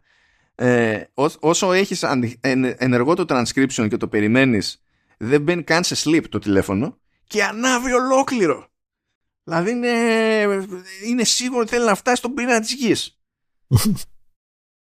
Βάζω, ρε παιδί μου, ίδια φάση και α, συνήθως αυτό σημαίνει στην πράξη ότι πόση ώρα κράταγε το αρχείο που του βάζεις, ξέρω εγώ, δέκα λεπτά. Ε, κάπου τόσο θα κάνει το τηλέφωνο για να τελειώσεις. Το βάζω λοιπόν στον εμ θρι Max και βλέπω ότι πηγαίνει λί, λίγο πιο γρήγορα. Αλλά παρατηρήσω το εξής. Χρησιμοποιεί, που αυτό φαντάζομαι είναι κάτι που μπορεί να αλλάξει από αυτό που φτιάξει, έχει φτιάξει την εφαρμογή. Χρησιμοποιεί μόνο το Neural Engine. Δεν πιάνει σι πι γιου, τζι πι γιου. Και οπότε βλέπεις χρήση σι πι γιου, τζι πι γιου και είναι, ξέρω εγώ, τίποτα. Στα κάτεργα. Δεν κάνει τίποτα το μηχάνημα εκείνη την ώρα. Απλά δίνει πόνο το Neural Engine. Και μπορείς να κάνεις οτιδήποτε άλλο στο μηχάνημα χωρίς να επηρεάζεται τίποτα σε απόδοση. Σου λέει as you were. Κάνω ό,τι θέλεις. Οπότε μπορώ να βάζω ένα transcription να τρέχει χωρίς λόγο, ας πούμε. Και να βάζω, να κάνω δουλειά στο Logic ή να καθαρίζω ήχο στο αρ εξ και να μην έχει καμία επίπτωση στη συμπεριφορά του Logic και του αρ εξ. Γιατί έτσι. Θα νοούν δηλαδή ουσιαστικά τρεις επεξεργαστές ταυτόχρονα, έτσι. Ο καθένας αυτόνομα. Στον πλανήτη χάπη, ξέρω εγώ. Δεν, δεν, δεν, δεν προσπαθώ καν να ανεβάσω ταχύτητα. Τα φλακ, ξέρω εγώ. Αλλά αυτό φαντάζομαι ότι έχει να κάνει με το γράψιμο του άι σι ο. Δηλαδή, αν έλεγε το άι σι ο ότι κοίταξε να δεις τράβα και από εδώ, τράβα και από εκεί, θα το έκανε, ρε παιδί μου, το σύστημα. Και αυτό έχει, αυτό έχει πλάκα, διότι βλέπεις, ρε παιδί μου, με ποια λογική είναι στημένο το software. Γιατί ε, όπου, όπου αυτό το chipset ε, δεν κάνει μπαμ, ε, ε, δεν κάνει μπαμ επειδή το software δεν, έχει, δεν είναι έτοιμο να κάνει κάτι με αυτό το chipset. Ε, δηλαδή το bottleneck είναι, είναι, είναι το software, δεν είναι, δεν είναι το hardware. Αντίστοιχα, ας πούμε, πηγαίνω και βάζω στο αρ εξ για, τη, για τον καθαρισμό του ήχου, ρε παιδί μου, που έχω μια στάνταρ συνταγή που ξέρω τι σημαίνει αυτή η συνταγή. Δηλαδή θα του πετάξω όση ώρα ήχου, όση διάρκεια και αν έχει ο ήχος που θα του πετάξω, ε, ε, ένα αρχείο λέμε τώρα, ε, όχι ένα podcast, ένα αρχείο, γιατί το κάθε, το κάθε podcast έχει δύο αρχεία, πρέπει να καθαρίσουν, αλλά ένα αρχείο.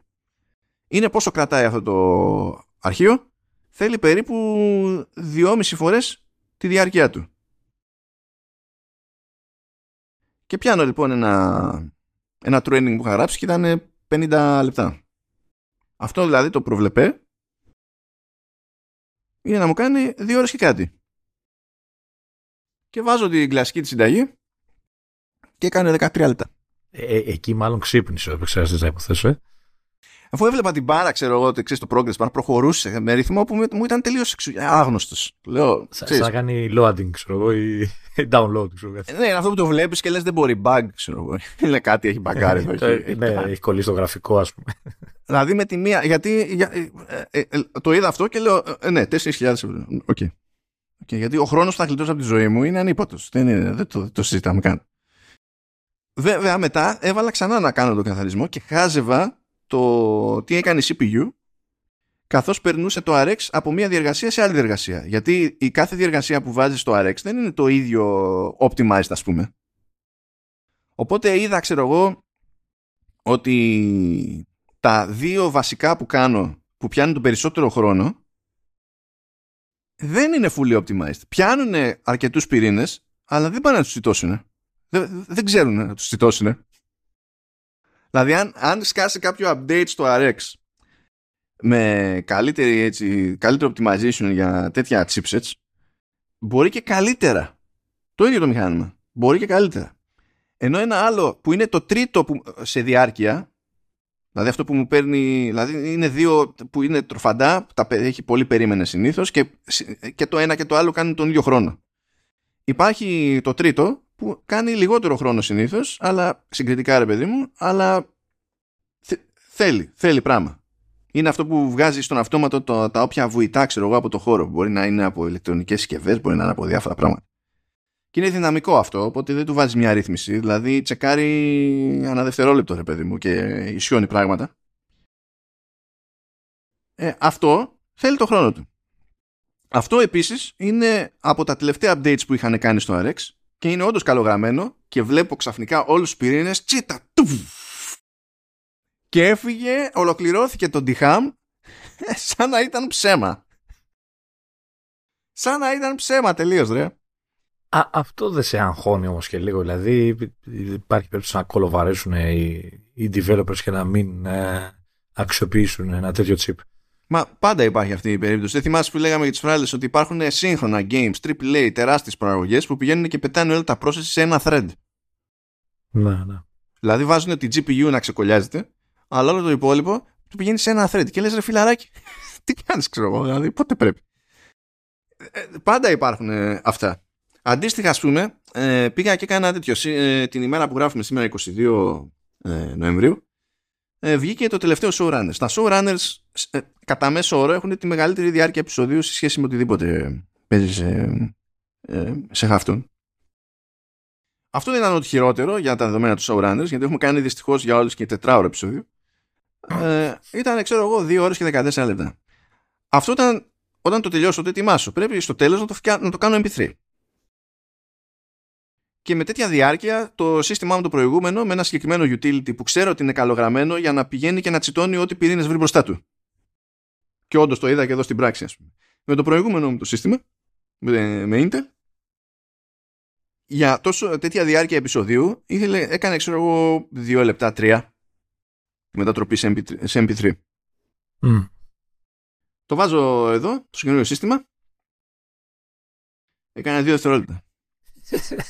Και πρόσεξε, το πρώτο δευτερόλεπτο πάει χαμένο, γιατί είναι, πρέπει, είναι το πρώτο, στο πρώτο δευτερόλεπτο, δευτερόλεπτο είναι που συνειδητοποιεί το σύστημα ότι πρέπει να χρησιμοποιήσει όλους τους πυρήνες. Στο δεύτερο, τους ανεβάζει όλους τσίτα για ένα δευτερόλεπτο και ξαφνικά είναι έτοιμο.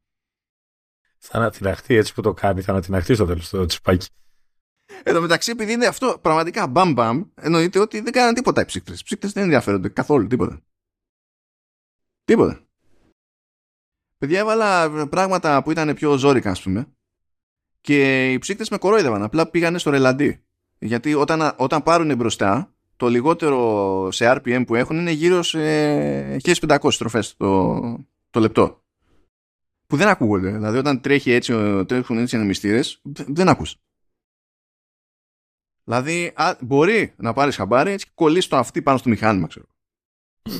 Και εκεί μπορεί, δεν είναι προφανές ότι θα ακούσεις.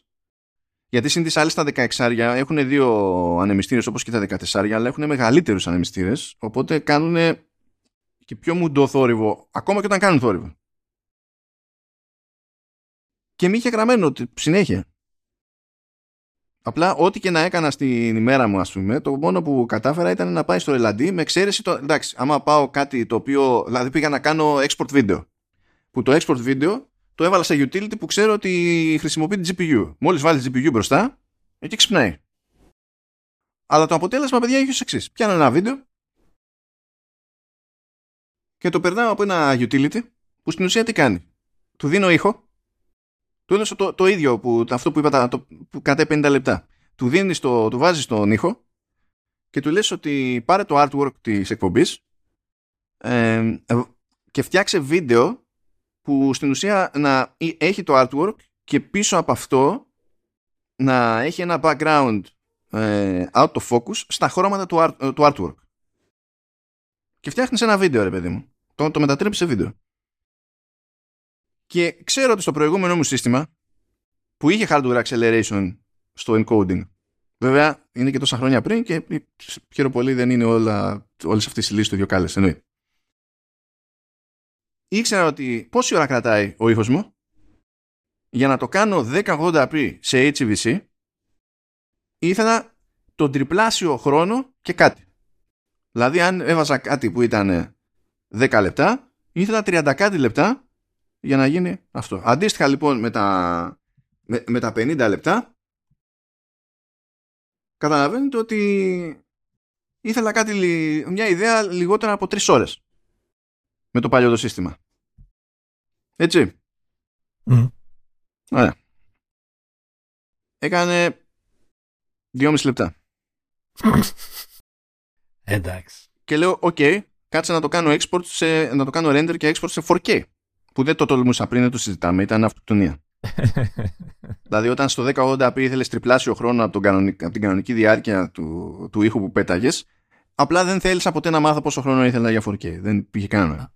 Αυτό, να βάλω μια μικρή παρένθεση, είναι και το δικό μου πρόβλημα με το κινητό. Ότι ε, επειδή έχω μάθει ότι ξέρεις, κάποια πράγματα δεν τα κάνω με το παλιό κινητό, ε, αυτή τη στιγμή δεν θυμάμαι εφαρμογές που μπορώ να κατεβάσω για να το αξιοποιήσω, ξέρεις, τέτοια πράγματα. Και δεν ξέρω πότε θα μου φύγει όλο αυτό για να, να πω το αξιοποιώ. Λοιπόν, βάζω φορ κέι και ήταν πενήντα λεπτά το, το, η διάρκεια του τελικού αποτελέσματος και ήταν έτοιμο σε δεκατρία. Α, αυτό στο άλλο σου σύστημα δεν θα γινόταν, μάλλον έτσι. Το, στο άλλο μου σύστημα μπορεί να θέλει τρεις μέρες, όχι τρεις ώρες. Απλά δεν έκατσα ποτέ να το δω στα σοβαρά για να έχω συγκεκριμένο τέτοιο, να, συγκεκριμένη την πληροφορία, ρε παιδί μου. Γιατί όταν θες τριπλάσιο χρόνο για το χίλια ογδόντα πι δεν ξεκινάς καν για το φορ κέι. Λες, δεν γίνεται, έχω κι άλλες δουλειές να κάνω. Πήγα να παρτήσω το σύστημα εδώ για πάντα, ας πούμε.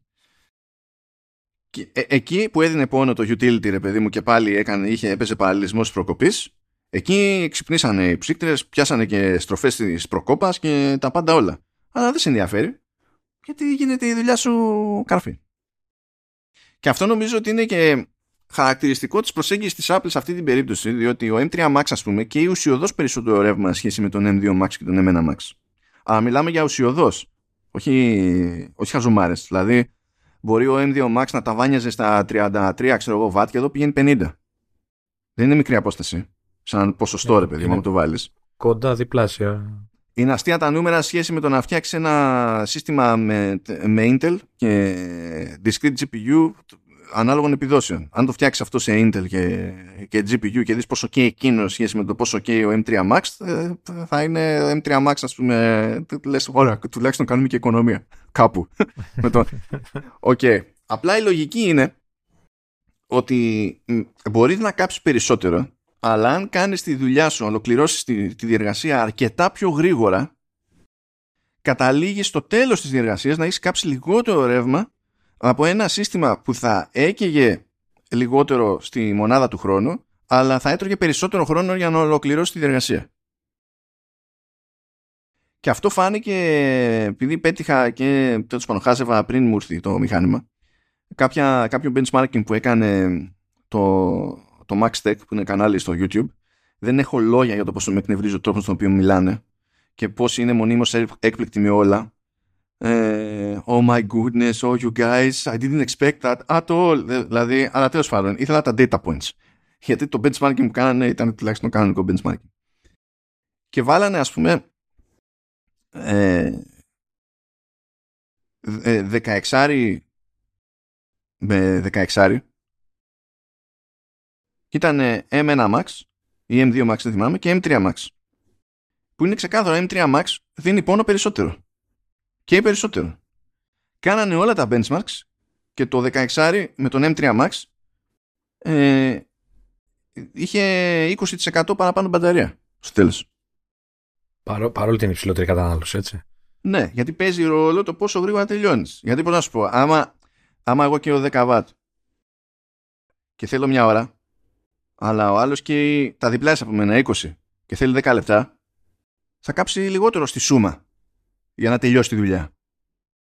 παρότι την, την όποια δεδομένη στιγμή και περισσότερο, ρε παιδί μου, σχέση με το διπλανό. Οπότε, ε, ναι μεν όλα τα καινούργια, δηλαδή όλα, όλοι οι εμ τρία και είναι παραπάνω, αλλά αν το δεις από άψη performance ανά watt κατανάλωσης, όντως είναι βελτιωμένη σχέση με πριν.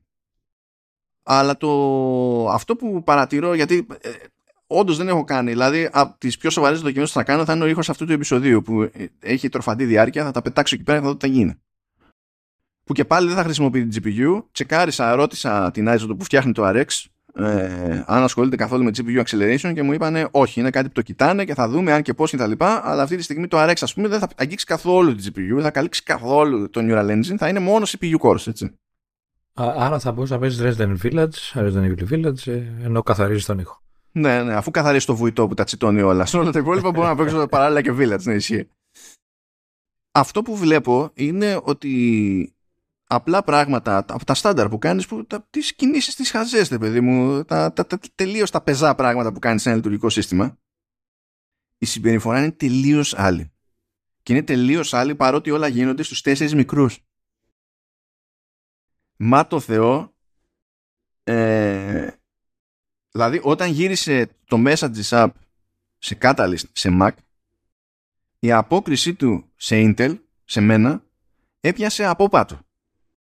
Και δεν ίσιοσε ποτέ, γιατί δεν τους ενδιαφέρει να το ίσιοσε. Όταν γύρισε σε Catalyst, για μένα ήταν καταστροφή σε απόκριση τα Messages.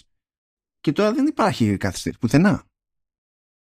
Quit ε, να έχω κάνει στα Messages, άμα κάνω μία φορά κλικ το εικονίδιο, τελείωσε.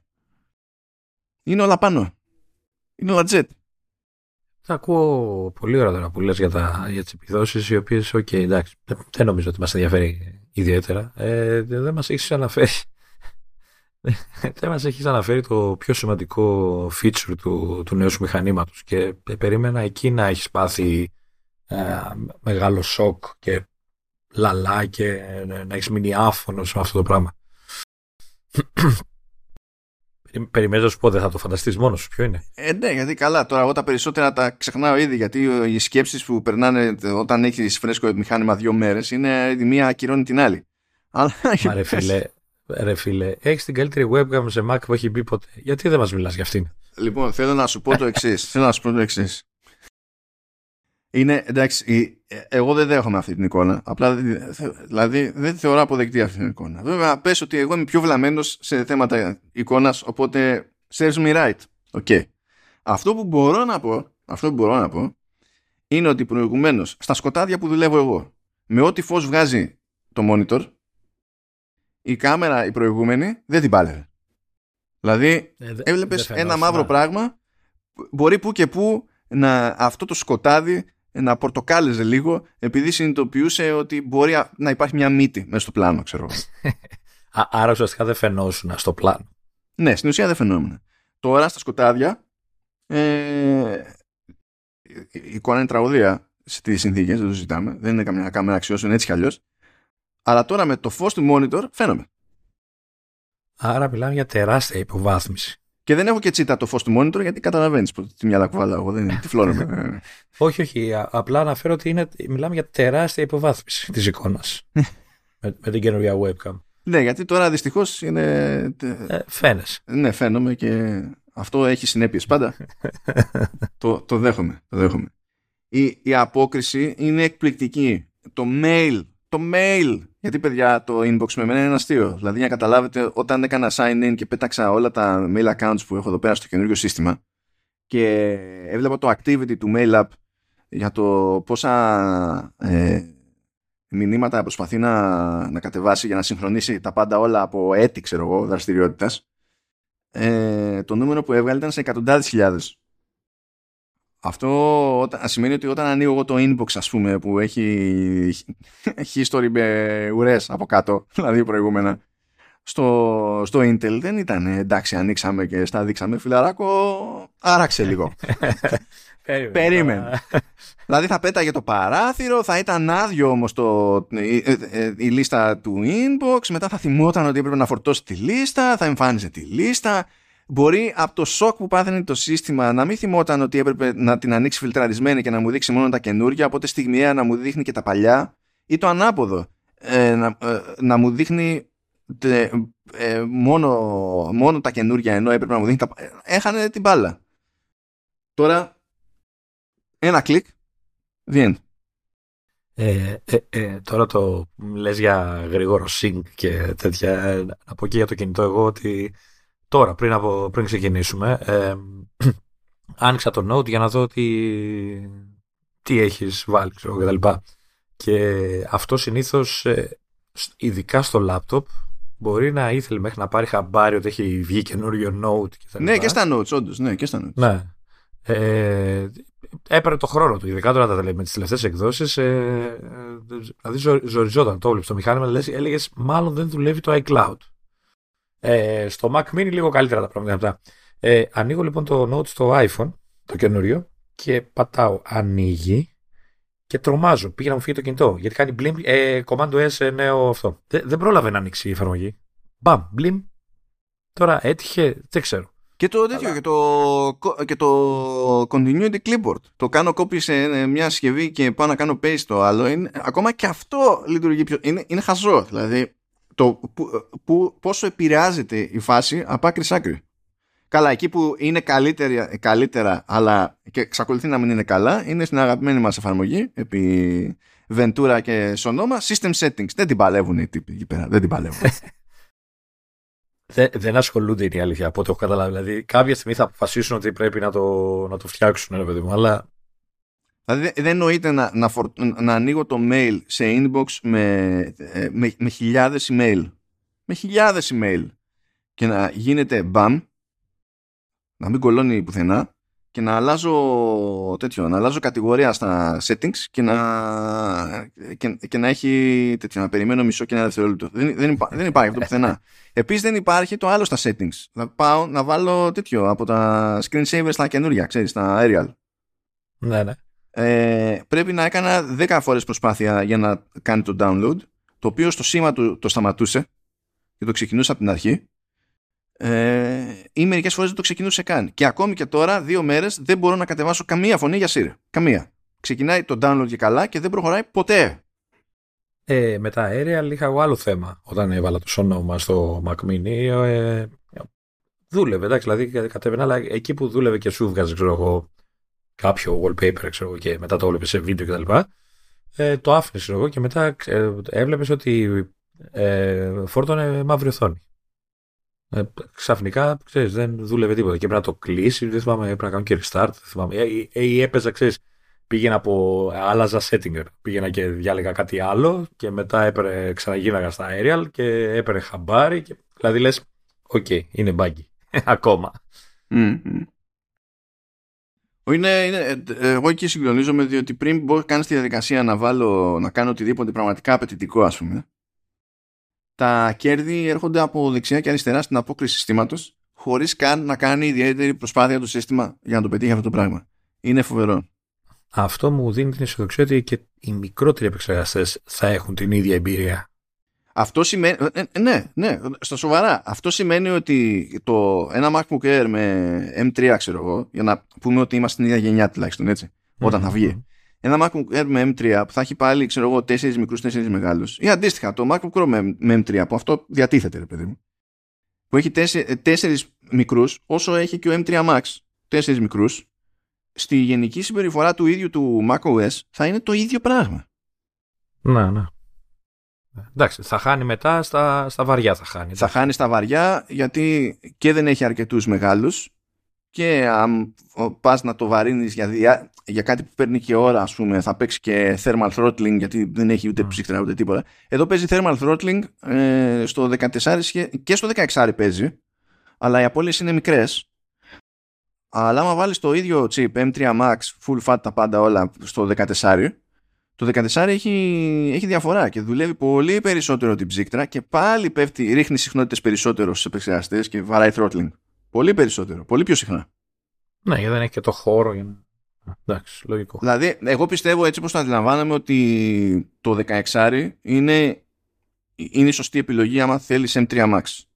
Και με αυτή τη συμπεριφορά που βλέπω με τους τέσσερις μικρούς και με δεδομένο ότι εμ τρία Pro έχει έξι μικρούς, ε, νομίζω ότι για δεκατέσσερα το, το ιδανικό chipset είναι ο εμ θρι Pro. Και θα έχει, πιστεύω ότι θα έχει και γελία, δηλαδή αυτονομία σε πραγματική χρήση. Ακριβώς για αυτόν τον λόγο. Να, οκ. Okay. Να ξέρω δηλαδή τι θα πάρω. Ρε σου λέω, δηλαδή πραγματικά αν, ο, αν το σύστημα μοιράζει στα σοβαρά και στον πέμπτο και στον έκτο του εμ θρι Pro, η φάση θα είναι, θα είναι γιούχου. Δηλαδή θα θέλει ακόμα μεγαλύτερη προσπάθεια να βάλεις το σύστημα να χρησιμοποιήσεις τους υπόλοιπους. Ε, ε, εγώ να σου πω την αλήθεια, ε, επειδή το, το αεράκι είναι ερωτεύσιμο, ότι και να, πέρα από τις επιδόσεις όλα, είναι ερωτεύσιμο, σαν να το βλέπεις και λες γουτσου γουτσου. Είναι ερωτεύσιμο τελείως. Ε, έτσι και κάνουν το, το λάθος και που είναι αρ δεκαπέντε αρ, ξέρω εγώ, ή ξέρεις, όχι δεκατρία αρ, μεγαλύτερο τέλος πάντων, θα έχω πρόβλημα. Κάτσε, τι μεγαλύτερο, πώς, αφού τώρα υπάρχει το δεκαπέντε αρ, πώς το μεγαλύτερο θέλεις? Ε, αυτό ότι τώρα δεν έχει βγει ακόμα το Air το εμ θρι. Ε, Α, ναι, ναι, ναι. ναι. ναι. Ό, όταν πουν και βγει και το μεγάλο, εκεί θα, θα πονέσει ψυχή μου, γιατί δεν θέλω να πάω σε Pro, δεν, δεν με ενδιαφέρει τόσο στα λάπτοπ να δώσω πόνο. Θα, θα πονέσει. Έτσι, εντάξει, δεν το συζητάω.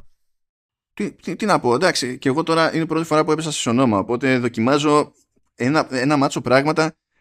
Έχει θέματα πολλά και ο Σαφάρι που είπε στην αρχή ε, έχει και σε μένα θέματα, δηλαδή τον βλέπω πασχίζει, βαραίνει απότομα. Ε, λοιπόν, εδώ ο Σαφάρι σε αυτό το σύστημα τουλάχιστον δεν καταλαβαίνει Χριστό. Η ίδια έκδοση Σαφάρι, η ίδια έκδοση Σαφάρι που υποτίθεται ότι επειδή δεν, δεν πήρε ονόμα το προηγούμενο μου μηχάνημα, έχει βγει ο νέος Σαφάρι για συστήματα με Ventura, ρε παιδί μου, και καλά είναι το ίδιο πράγμα. Μου έχει μπαγκάρει, είναι είκοσι μέρες ας πούμε που δεν υποφέρεται. Εδώ ε, δεν καταλαβαίνει Χριστό και όχι τίποτα άλλο. Ενώ, με, έχω, η σύνδεσή μου είναι αυτή που είναι. Έτσι, την ήξερα πριν, την ξέρω και τώρα. Έστω ότι ήμουνα στη φάση που λειτουργούσε καλά ακόμη ο Safari στο προηγούμενο μου το MacBook. Η διαφορά που βλέπω στο πώς φορτώνει το οτιδήποτε είναι ξεκάθαρα λόγω της διαφοράς απόδοσης στο, του, του, λόγω του chipset στο, στο ρημάδι του Safari. Και έχει τεράστια διαφορά στο browsing, δηλαδή είναι χαζό. Αρέσει, εγώ έχω θέμα, δηλαδή ο Safari έχει πρόβλημα σε βασικά πράγματα. Δηλαδή κάνεις Alt-Tab και πας από μια εφαρμογή σε μια άλλη και αν η άλλη εφαρμογή είναι ο Safari, ε, το, το, το σκάλωμα που τρώει το animation είναι απίστευτο. Και μετά κάνεις γυρνάς σε Chrome και είναι smooth και λες όχι ρε παιδιά, έτσι, όχι έτσι, εντάξει, σε φτύλα μεγάλη. Ε, δεν ξέρω, τώρα είναι με τα καινούργια προφίλ, έχει βαρύνει και ειδικά άμα ε, ανοίξεις και... Και sidecar, ναι. Δηλαδή έχεις tablet δίπλα και με... Εκεί γίνεται το έλα να δεις από lag, από ό,τι θες. Ε, καλά, εντάξει, ναι. Είναι... Γιατί θέλει και, τη... Α, θέλει και τη RAM το αυτό, έτσι. Γιατί στέλνει εικόνα εκεί πέρα, κάνει render εξα... έξτρα πράγματα. Οπότε σαπίζει όλο ακόμη περισσότερο. Ναι, δεν ήταν όμως έτσι στο προηγούμενο. Ήταν πιο normal. Τέλος πάντων, ελπίζω. Yeah, τώρα... Τώρα για πλα... προφανώς δεν κάνω κάτι, τι, κάτι σοβαρό σε τζι πι γιου, οπότε δεν προσπαθεί να τραβήξει και πολύ RAM από το σύνολο. Δηλαδή τραβάει, ξέρω εγώ, επτακόσια πενήντα μεγαμπάιτ τζι πι γιου. Mm. Με αυτός δεδομένο και ό,τι άλλο τραβάει το σύστημα αυτή τη στιγμή, που έχω αρκετό πράγμα ανοιχτό. Τρέχουμε και τα sessions εδώ στο Audio Hijack, όπου γράφω, κάνω τρεις εγγραφές ήχου παράλληλα ταυτόχρονα. Και τρέχει και, το... και η κλίση, τρέχουν διάφορα τέλος πάντων. Ένα μάτσο πράγματα. Από τα σαράντα οκτώ γιγαμπάιτ τα είκοσι πέντε κόμμα πέντε είναι ελεύθερα. Α, άχρηστα. Πάνε άχρηστα. Δηλαδή αυτά μπορεί ε, να τα ρουφήξει, ξέρω εγώ, η τζι πι γιου στα δύσκολα. Και έχεις αυτή τη γελιότητα ότι με Unified Memory και με τέτοιες, τέτοιους όγκους σε RAM ε, η, η τζι πι γιου μπορεί να καταλήξει να χρησιμοποιεί στα σοβαρά και πάνω από δεκαέξι γιγαμπάιτ. Κάτι το οποίο δεν είναι επιλογή στις μεμονωμένες τζι πι γιου του εμπορίου. Το ταβάνι είναι, αν θυμάμαι καλά, είναι δεκαέξι. Υπάρχουν επαγγελματικές που πάνε παραπάνω, αλλά εκείνες δεν τις παίρνεις για να παίξεις και σίγουρα δεν θες να τις πληρώσεις. Διότι είναι οι καταναλωτικές ε, εκεί που είναι σε τιμές, οι επαγγελματικές είναι ακόμη πιο πάνω σε τιμές, είναι, είναι τραγικό. Και θα χωρέσει. Ότι δεν θα απασχολήσει. Ε, ένα τελευταίο έτσι. Τώρα βγάζω τα μάτια μου, δεν ξέρω πόσο σύντομο θα είσαι, αλλά οθόνη. Βλέπεις ουσιαστική διαφορά με το. Ναι, εντάξει, έχει, έχει διαφορά σχέση με το προηγούμενο μου σύστημα. Δεν τη βλέπω πρώτη φορά αυτή την οθόνη, βέβαια. Οπότε ξέρεις γι' αυτό. Ε, σοκάρομαι, ας το πούμε, σαν να είναι η πρώτη. Ναι, ε, αλλά τη, δου, τη δουλεύεις normal, ξέρω εγώ, κανονικά. Ε, πρώτη φορά. Ναι, ναι, τη, τη δουλεύω. Κοίτα, αυτό είναι ότι δεν φαίνεται ανά πάσα και στιγμή η φάση με το promotion, γιατί όλο αυτό γίνεται πολύ δυναμικά. Πιο πολύ θα το κάνεις σε κάποιο game, σε κανένα περίεργο scroll, σε πράγματα πιο περιστασιακά. Mm. Ε, γιατί κατά τα άλλα προσπαθεί να κόβει κατανάλωση. Παιδί μου, δεν σου λέει εδώ είμαστε εκατόν είκοσι χερτζ πάλι, θα τα τρέχουμε όλα forever. Αλλά έχει ένα μάτσο animation στο σύστημα, ας πούμε, που εκεί πέρα φαίνεται. Γιατί αυτά τα. Μ' αρέσει που animations, επειδή αλλάζω space, ξέρω εγώ. Δηλαδή εκεί κάνει το βαρύ πεπόνι σε άλλες περιπτώσεις. Άλλαξε space εκατόν είκοσι χερτζ. anima... γιατί έχουμε να σου δείξουμε το animation το οποίο είναι. Κάναμε δουλειά εδώ. Εμείς θα πρέπει να το δεις. Έχει κάτι τέτοια περίεργα. Οπότε νομίζω ότι δεν κάνει μπαμ, ξέρεις, όταν αρχίζεις και το πασπατεύεις το μηχανάκι όπως κάνει στο τηλέφωνο. Για τους λόγους που έλεγα και πιο πριν, ας πούμε. Ε, αλλά αυτό που κάνει. Καλά, αυτό φαινόταν γιατί είναι θέμα διαχείρισης του software. Και παρότι το προηγούμενο μου monitor δεν σκάμπαζε από έιτς ντι αρ. Το λειτουργικό έκανε αυτό που έπρεπε, τέλος πάντων, και πάλι. Είναι ότι δεν υπάρχει λειτουργικό με καλύτερη υποστήριξη και διαχείριση περιεχομένου έιτς ντι αρ από, από το Mac. Τουλάχιστον όταν μιλάμε για υπολογιστές, έτσι. Δεν υπάρχει το concept. Δηλαδή, είναι όλο το monitor, ξέρω εγώ, σε ες ντι αρ. Ανοίγεις ένα παραθυράκι μέσα σε αυτό το. Στο space που είσαι, ένα παραθυράκι που έχει περιεχόμενο έιτς ντι αρ και λειτουργεί το έιτς ντι αρ εκεί, στο παράθυρο. Αυτό δεν παίζει, δηλαδή η φάση στα, στα Windows είναι άγρια δύση, το, το, το, δηλαδή είναι, είναι πέδεμα. Κάνανε είδαν και από είδαν, ώστε που και που να μπορεί να γυρίζει το σύστημα μόνο του από ες ντι αρ σε έιτς ντι αρ. Εδώ ένα σημειακό αντικείμενο να το βάλεις, που να πρέπει να λειτουργήσει σε έιτς ντι αρ, εκεί, εκείνος, σε εκείνο το σημείο θα κάνει το λειτουργικό αυτό που πρέπει. Φυσικά όταν δουλεύεις με έιτς ντι αρ η μπαταρία είναι λαντάλλον, έτσι. Δηλαδή θα σου λέω άλλο σκληρό streaming βίντεο ε, είκοσι δύο ώρες. Ναι, άμα βάλεις έιτς ντι αρ είναι έξι και μισή. Ε. Έτσι, διότι στη μία περίπτωση το ταβάνι στη φωτεινότητα είναι εξακόσια νιτς και στην άλλη περίπτωση είναι χίλια εξακόσια νιτς. Οπότε θέλετε δεν θέλετε. Θα πεθάει το πράγμα. Είναι, αφού έκανα τη βλακία χτες. Και ήταν, ήμουν στα σκοτάδια και βάζω αυτό το, το animation που λέει το The Boy, The Mole, The Fox and The Horse, ναι, ξέρω, ναι, κάτι. Ναι. Και αν ξεκινάει πρώτο πλάνο, κενό, χιόνι. Με έστειλε. Με έστειλε. Πλάκα, πλάκα, ε, και το iPhone δεν έχει έιτς ντι αρ, δηλαδή μπορώ να το... Ναι, με. Πώς θα το καταλάβω ότι βλέπω έιτς ντι αρ, γιατί δεν έχω ξαναδεί. Δεν έχω πουθενά έιτς ντι αρ. Ωραία, έχω. Ωραία. Για... Λοιπόν, ανοίγεις φώτος. Με το που πέσει πάνω σε φωτογραφία που είναι τραβηγμένη με έιτς ντι αρ, η οθόνη το καταλαβαίνει και κάνει παπ, αλλάζει φωτεινότητα με τη μία και το ναι, βλέπεις. Α... Προλαβαίνεις και το βλέπεις. Α, αυτό, το είδα αυτό. Το, το παρατήρησα με φωτογραφίες που τράβαγα που φώτιζε η οθόνη παραπάνω και λέω τι στο διάλογο είναι προβληματική. Ναι, ό, γιατί είναι εκεί που αλλάζει από ες ντι αρ σε έιτς ντι αρ. Ah. Ε, και, το... και επίσης, άμα βάλεις οτιδήποτε, ξέρω εγώ, με έιτς ντι αρ από Netflix, Prime. Ε... Apple τι βι, ξέρω εγώ, είτε είναι αγορασμένη ταινία είτε είναι από Apple mm. τι βι Plus or whatever, ε, με, τη, με τη μία γυρνάει και είναι αδύνατο να μην το πάρεις χαμπάρι, διότι οποιοδήποτε, ρε παιδί μου, ξέρεις, φωτεινό χρώμα, ας πούμε, στην εικόνα, ξαφνικά το βλέπεις με τρόπο που δεν το έχεις ξαναπετύχει ποτέ στο τηλέφωνό σου, καθώς απλά κάνεις κουμάντο με εφαρμογές και τέτοια, ρε παιδί μου, γιατί ah, δεν έχει νόημα να γίνει, είναι αυτοκτονικό. Μου βάλες εργασία για το σπίτι μου, βάλες, θα ψάξω να βρω, γιατί δεν έχω πουθενά, δεν έχω ούτε τηλεόραση με έιτς ντι αρ να πεις κονσόλες και τέτοια, δεν, δεν, ξέρεις, δεν είχα ποτέ, οπότε τώρα έχω. Λοιπόν, πρέπει να διαλέξεις κά, κάτι να δεις που να έχει έιτς ντι αρ.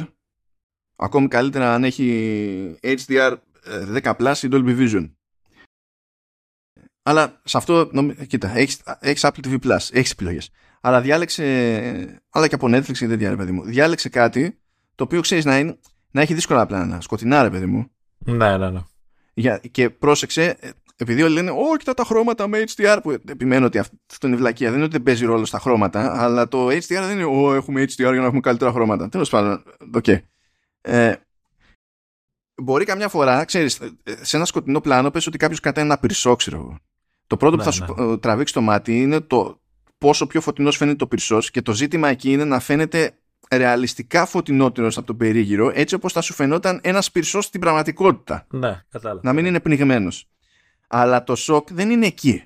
Το σοκ, άμα ξέρεις γιατί, γιατί έχει νόημα να νοιάζεσαι για ο ελ ι ντι και έιτς ντι αρ και δεν συμμαζεύεται, είναι ότι κοιτάς το σκοτεινό περίγυρο και αντί να είναι ένας λαπάς, βλέπεις τι έχει.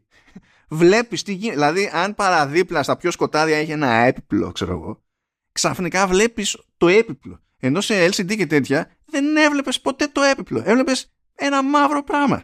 Γιατί δεν είχε, δεν ήξερε τι να το κάνει για να βγάλει την αρχή λεπτομέρεια. Εκεί είναι οι μαγκές με έιτς ντι αρ και ο ελ ι ντι. Θα με βάλεις, πρέπει να, πρέπει να το. Ε, γράφει το Apple τι βι, δεν γράφει τι υποστηρίζει από πάνω. Κάθε ταινία, σειρά και αυτά. Για να ναι, ναι, το γράφει. Το γράφει. Ναι, απλά μην το κάνεις download, γιατί download κατεβάζει. Άμα κάνεις download, κατεβάζει δεδομένα για έιτς ντι αρ, αλήθεια είναι. Απλά κατεβάζει χίλια ογδόντα πι. Όχι, όχι. Stream. Stream, stream θα σου κάνει φορ κέι, ξέρω εγώ. έιτς ντι αρ τα πάντα όλα. Δεν είναι. Okay, βάλε, και θα παίξει και Dolby Atmos. Αυτό το λέω τώρα, όχι επειδή αυτό θα είναι σοβαρό Dolby Atmos αυτή τη ζωή, αλλά επειδή είναι άλλος ένας τρόπος να κόψεις κίνηση για το, τις απεινιές με τα ηχεία. Mm. Επειδή για τα δεδομένα των smartphones είναι μούρι τα ηχεία, ε, είναι ένα καλό παράδειγμα, ας πούμε. Okay. Α, βρήκα τι θα κάνω. Καλά, δεν το συζητάμε εδώ πέρα. Καλά, εδώ με τα ηχεία η φάση είναι χαζή. Είμαι, πάλι σφίγγομαι λίγο για την ισορροπία, αν και μπορώ να την πειράξω. Άμα χρειαστεί, αλλά μένω στο default τώρα για να δω. Δηλαδή, μου φαίνεται καλό είναι που βγάζει περισσότερο μπάσο, αλλά νομίζω ότι το, το, το ζύγι μου φαίνεται λίγο off. Ή με έχει φάει η προηγούμενη συνήθεια, ή είναι όντως λίγο off. Αλλά δεν είναι η πρώτη φορά που μου δίνει αυτή την εντύπωση, και όταν είχε περάσει από τα χέρια μου δεκατέσσερα για δοκιμή, πάλι είχα αυτή την εντύπωση. Mm. Το, το τσιτών λίγο παραπάνω, δηλαδή. Ναι, ρε παιδί μου, γιατί μπορούν, ξέρω εγώ. Ε, νομίζω ότι θα έπρεπε, ξέρεις, να είναι λίγο πιο ήπιο. Για να ρεφάρουν και να φανεί ότι έχει κιόλας. Συνήθως αυτό λείπει από εδώ, τέτοιου είδους ηχεία. Τον μπάσο είναι αυτό που σου λείπει. Δέχομαι, δέχομαι. Απλά το ζήτημα είναι και, μια, και η τελική ισορροπία σε κάθε περίπτωση. Που εντάξει, εξαρτάται και από το περιεχόμενο. Η αλήθεια είναι το audio mix του περιεχομένου. Εντάξει, τώρα είναι, είναι ένας κινούμενος στόχος λίγο η φάση. Αλλά okay. Και, το, και το αεράκι έχει έιτς ντι αρ και τέτοια. Όχι, δεν έχει έιτς ντι αρ το, το αεράκι. Α. Δηλαδή, πρόσεξε, θα, τι, τι κάνει, άμα του δώσεις περιεχόμενο έιτς ντι αρ. Σε εκείνο το σημείο, ε, σε, στη φάση της προ, βασικά σε εκείνο το σημείο δεν έχει τοπικό έλεγχο το, το Air, αλλά αυτό που θα κάνει είναι θα τσιτώσει τη φωτεινότητα της οθόνης απλά για να κερδίσει ό,τι κερδίζεται. Mm. Αυτό το έκανε και στο δικό μου το μηχάνημα, για να καταλάβεις. Πάλι καταλάβαινες ότι έβλεπες, δηλαδή δεν ήταν σωστό αυτό που έβλεπες, αλλά για να έχεις μισή ελπίδα παραπάνω δεν το αγνοούσε, ρε παιδί μου. Ναι, yeah, okay. Οπότε θα παίξουμε το iPhone τώρα. Το ίδιο ισχύει και στα βίντεο που τραβάς, γιατί είναι, δηλαδή, είναι στάνταρ ότι τραβάει με έιτς ντι αρ, με ελάχιστες εξαιρέσεις, οπότε δεν. Πάλι θα είναι η ίδια φάση. Ναι, ναι, ναι. Αλλά μάλλον να σου πω, δηλαδή, ρε εσύ, σχεδόν δεν με ενοχλεί το Music App σε αυτό το σύστημα. Σχεδόν, δηλαδή, σχεδόν δεν με ενοχλεί αυτό. Που απόκρισή του στο προηγούμενο ήταν κλαφταχάλαμπη. Και, και πάλι, πάλι δεν είναι εκεί που πρέπει, αλλά σχεδόν δεν με ενοχλεί. Τουλάχιστον έχουμε φτάσει σε αυτό το, το, το ρημάδι, το level. Ε... Τι να πω, θα μαζέψω εντυπώσεις γενικά, θα δοκιμάσω και άλλα πράγματα εκ των πραγμάτων. Είμαι περίεργος να δω όταν θα κάνει update το Logic, υποτίθεται, για να είναι πιο optimized για τα καινούργια chipsets. Ε... Αν τα σημεία εκεί είναι τα περίεργα που δεν προσπαθεί καν να δώσει πόνο το μηχάνημα, θα αρχίσουν να φέρονται λίγο αλλιώς. Γιατί δεν αξίζει, δηλαδή, τον κόπο σε, στο, σε κάτι σαν το Logic να γίνεσαι τόσο συντηρητικός. Στις συνεργασίες του λειτουργικού το καταλαβαίνω. Αλλά στο Logic δεν χρειάζεται να είσαι τόσο συντηρητικός. Δηλαδή είναι ψιλοκρίμα, ας πούμε. Σαν φάση. Την ώρα που όλα τα υπόλοιπα, βέβαια, στο ίδιο το Logic, την ώρα που τρέχει, είναι γιούχου σφαίρα. Δεν το συζητάμε zoom in, zoom out στη κυματομορφή, ή διαλέγω δυόμισι χιλιάδες κομμάτια ήχου και, γιατί θέλω να τα κάνω λίγο πιο αριστερά και ξαφνικά είναι αριστερά, ας πούμε, ακριβώς στο σημείο που πρέπει με, με ξέρω εγώ, εκατόν είκοσι frames το τέτοιο jet όλο. Ε, Ενώ στο άλλο ήταν. Ε, τώρα να πνίγομαι, δεν πνίγομαι, ποιος ξέρει. ε, μία μέρα νωρίτερα, ας πούμε, μοντάριζα πάλι. Και προχωρούσα, ρε παιδί μου, ψιλογρήγορα στην κυματομορφή. Αλλά με κλικ, δηλαδή. Ξέρεις, έκανα κλικ παρακάτω.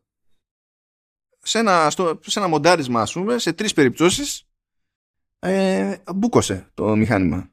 Oh, λέει ότι δεν, ότι δεν έχουμε, λέει, άλλα resources. Αυτό τώρα στο προηγούμενο. Τώρα εδώ πέρα σου, ναι, λέει τι να σου πει. Τώρα δεν ενδιαφέρεται καθόλου.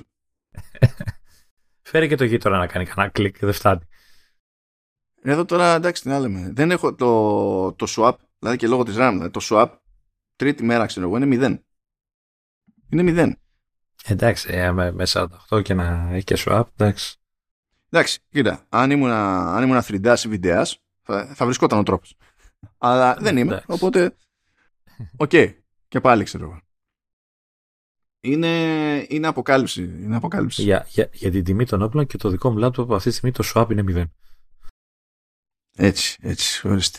Yeah. Και έχει και, και οκτώ ελεύθερα από τα δεκαέξι του. Πώς έχει οκτώ ελεύθερα, ρε φίλε? Έχω ανοιχτό μόνο το audio hijack και το FaceTime, και το FaceTime.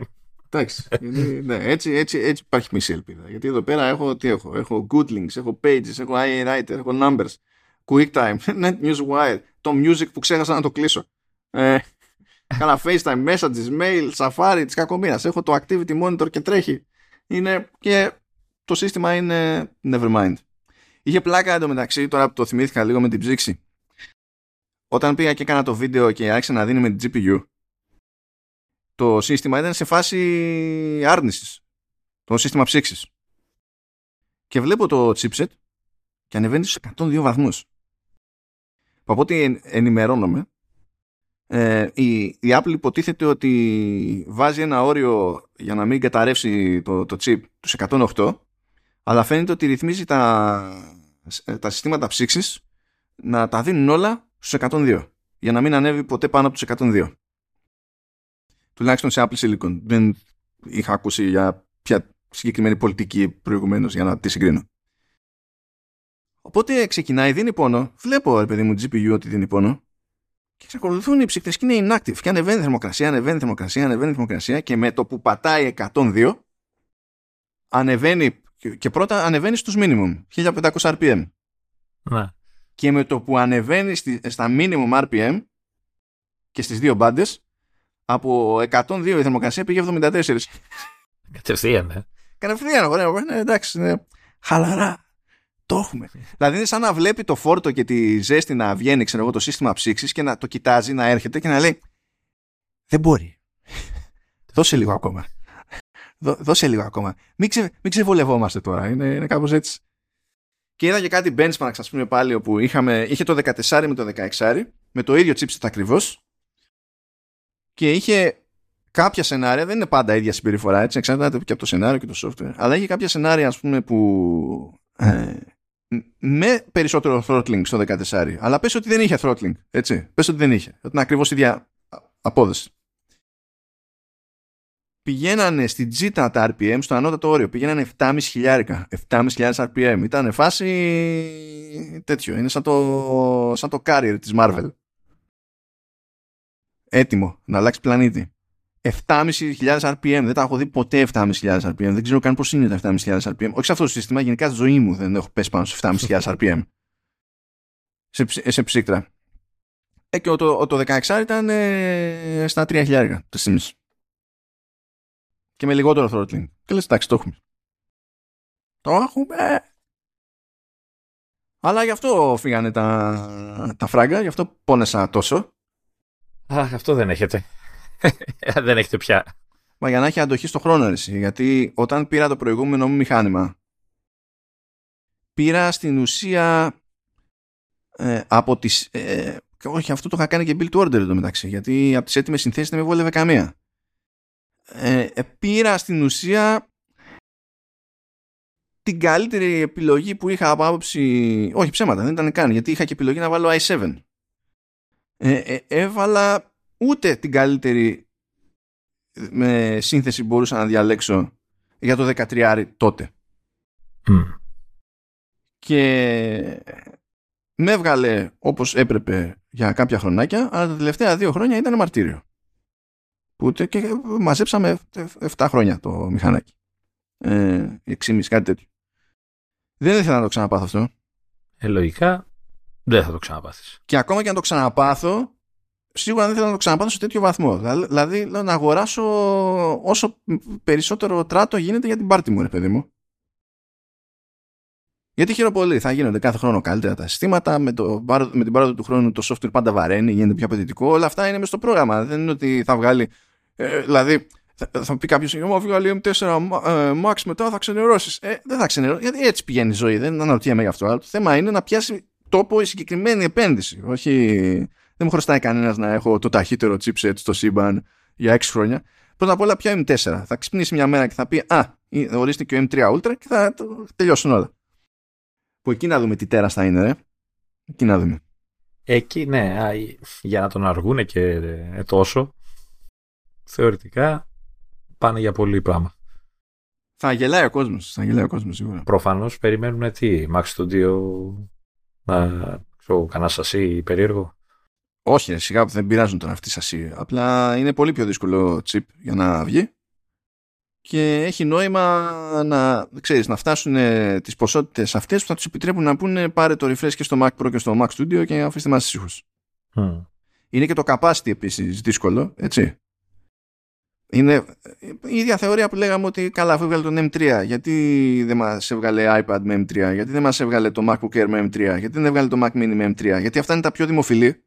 Και δεν θα φτάνανε, δηλαδή, γιατί όταν έχεις ήδη αγοράσει ο, ο, ο, όλο, όλο το output της τι ες εμ σι, με το να πεις oh, εγώ θέλω αυτό να επεξεργαστεί και σε άλλες συσκευές ακόμη, δεν, μόνο πρόβλημα δημιουργήσουν αυτός. Μόνο πρόβλημα. Εδώ ανακοινώσανε ό, όλα αυτά τα μηχανήματα και ο εμ θρι Max πάλι ήρθε πιο αργά σχέση με τα άλλα δύο τσιπάκια. Οπότε καταλαβαίνετε. Δεν ξέρω αν έχετε παρατηρήσει ότι καθυστερεί γιατί δεν τον νοιάζει πια πόση ώρα είναι το επεισόδιο. Έτσι. Ε, αυτό είναι ένα θέμα. Ναι, ισχύει. Ισχύει. Θέλω, θε, θέλω να το πετάξω μετά εκεί πέρα να κάνω τον καθαρισμό και η φάση να είναι σοκ και δέος. Αυτό. Και να ξέρω ότι και το μισό τσίψε ήταν απλά κοιμάται, ας πούμε. Δηλαδή θα διαλύεται, ξέρω εγώ, το, το αρ εξ και θα κοιμάται το τσίψε. Θα πρέπει να αναβαθμίσει και το δικό σου τσίψε. Πας και κάνεις μοντάζ πιο γρήγορα. Αυτό είναι ένα θέμα, ναι, γιατί όταν έρχεται η ώρα για manual δουλειά σε software, το bottleneck είμαστε εμείς. Και εκεί δεν μπορείς να κάνεις και πολλά πράγματα, δυστυχώς. Εντάξει. Όταν θα καταφέρει το OpenAI να, να φτιάξει Artificial General Intelligence, θα του λέω, ρε φιλάδάκι, κάνε καμιά δουλειά. Κα, καθάρισε και κάνε κανένα μοντάζ. Ε, ναι, έτσι, έτσι αυτό είναι. Μάθε εκεί να σε εκπαιδεύσουμε λίγο τι εστί σόι μοντάζ για... Για κάνε τα κουμάντα. Να, να σου πω, αν εκεί στη γειτονιά, εκεί δίπλα που δεις από το παράθυρο, ξέρεις κάμια ξαφνική αστραπή έτσι τοπική και εμφανιστεί κανένας γυμνός άντρας, ε, πρόσεχε λίγο έτσι, δηλαδή να μην... Ε, να τον πάρεις στα σοβαρά τέλος πάντων. Πλάκα, προς στιγμή σκάλωσα, διότι προφανώς είναι αναφορά στο Terminator. Αλλά αυτό το πράγμα σημαίνει και στο, και στο Bodies που είναι το Showrunners που βγάλαμε τώρα. Ναι, ναι, ναι. Και σκα, το κεφάλι μου ξεστιμήθηκε το, το πιο πρόσφατο και μετά λέω δεν μπορεί να είναι αυτό, δεν βγάζει νόημα. Okay. Εντάξει, ας το παρατήσουμε το πράγμα εδώ πέρα. Θα έχουμε μαζέψει και άλλες εντυπώσεις μετά, έτσι κι αλλιώς. Έχω, έχω εντυπώσεις από συγκεκριμένα πραγματάκια και στο Σονόμα, κάτι τσαχπινιές εδώ και εκεί. Yeah. Έχω, έχω staff. Αλλά θα μαζέψω και εμπειρίες με το μηχανάκι. Εδώ χάμω. Οκ. Okay. Και θα, θα έχουμε να λέμε. Παιδιά, θα έχουμε να λέμε. Αυτά. Με γεια μας. Καλορίζικα να μας είναι, ναι, αυτό. Έτσι.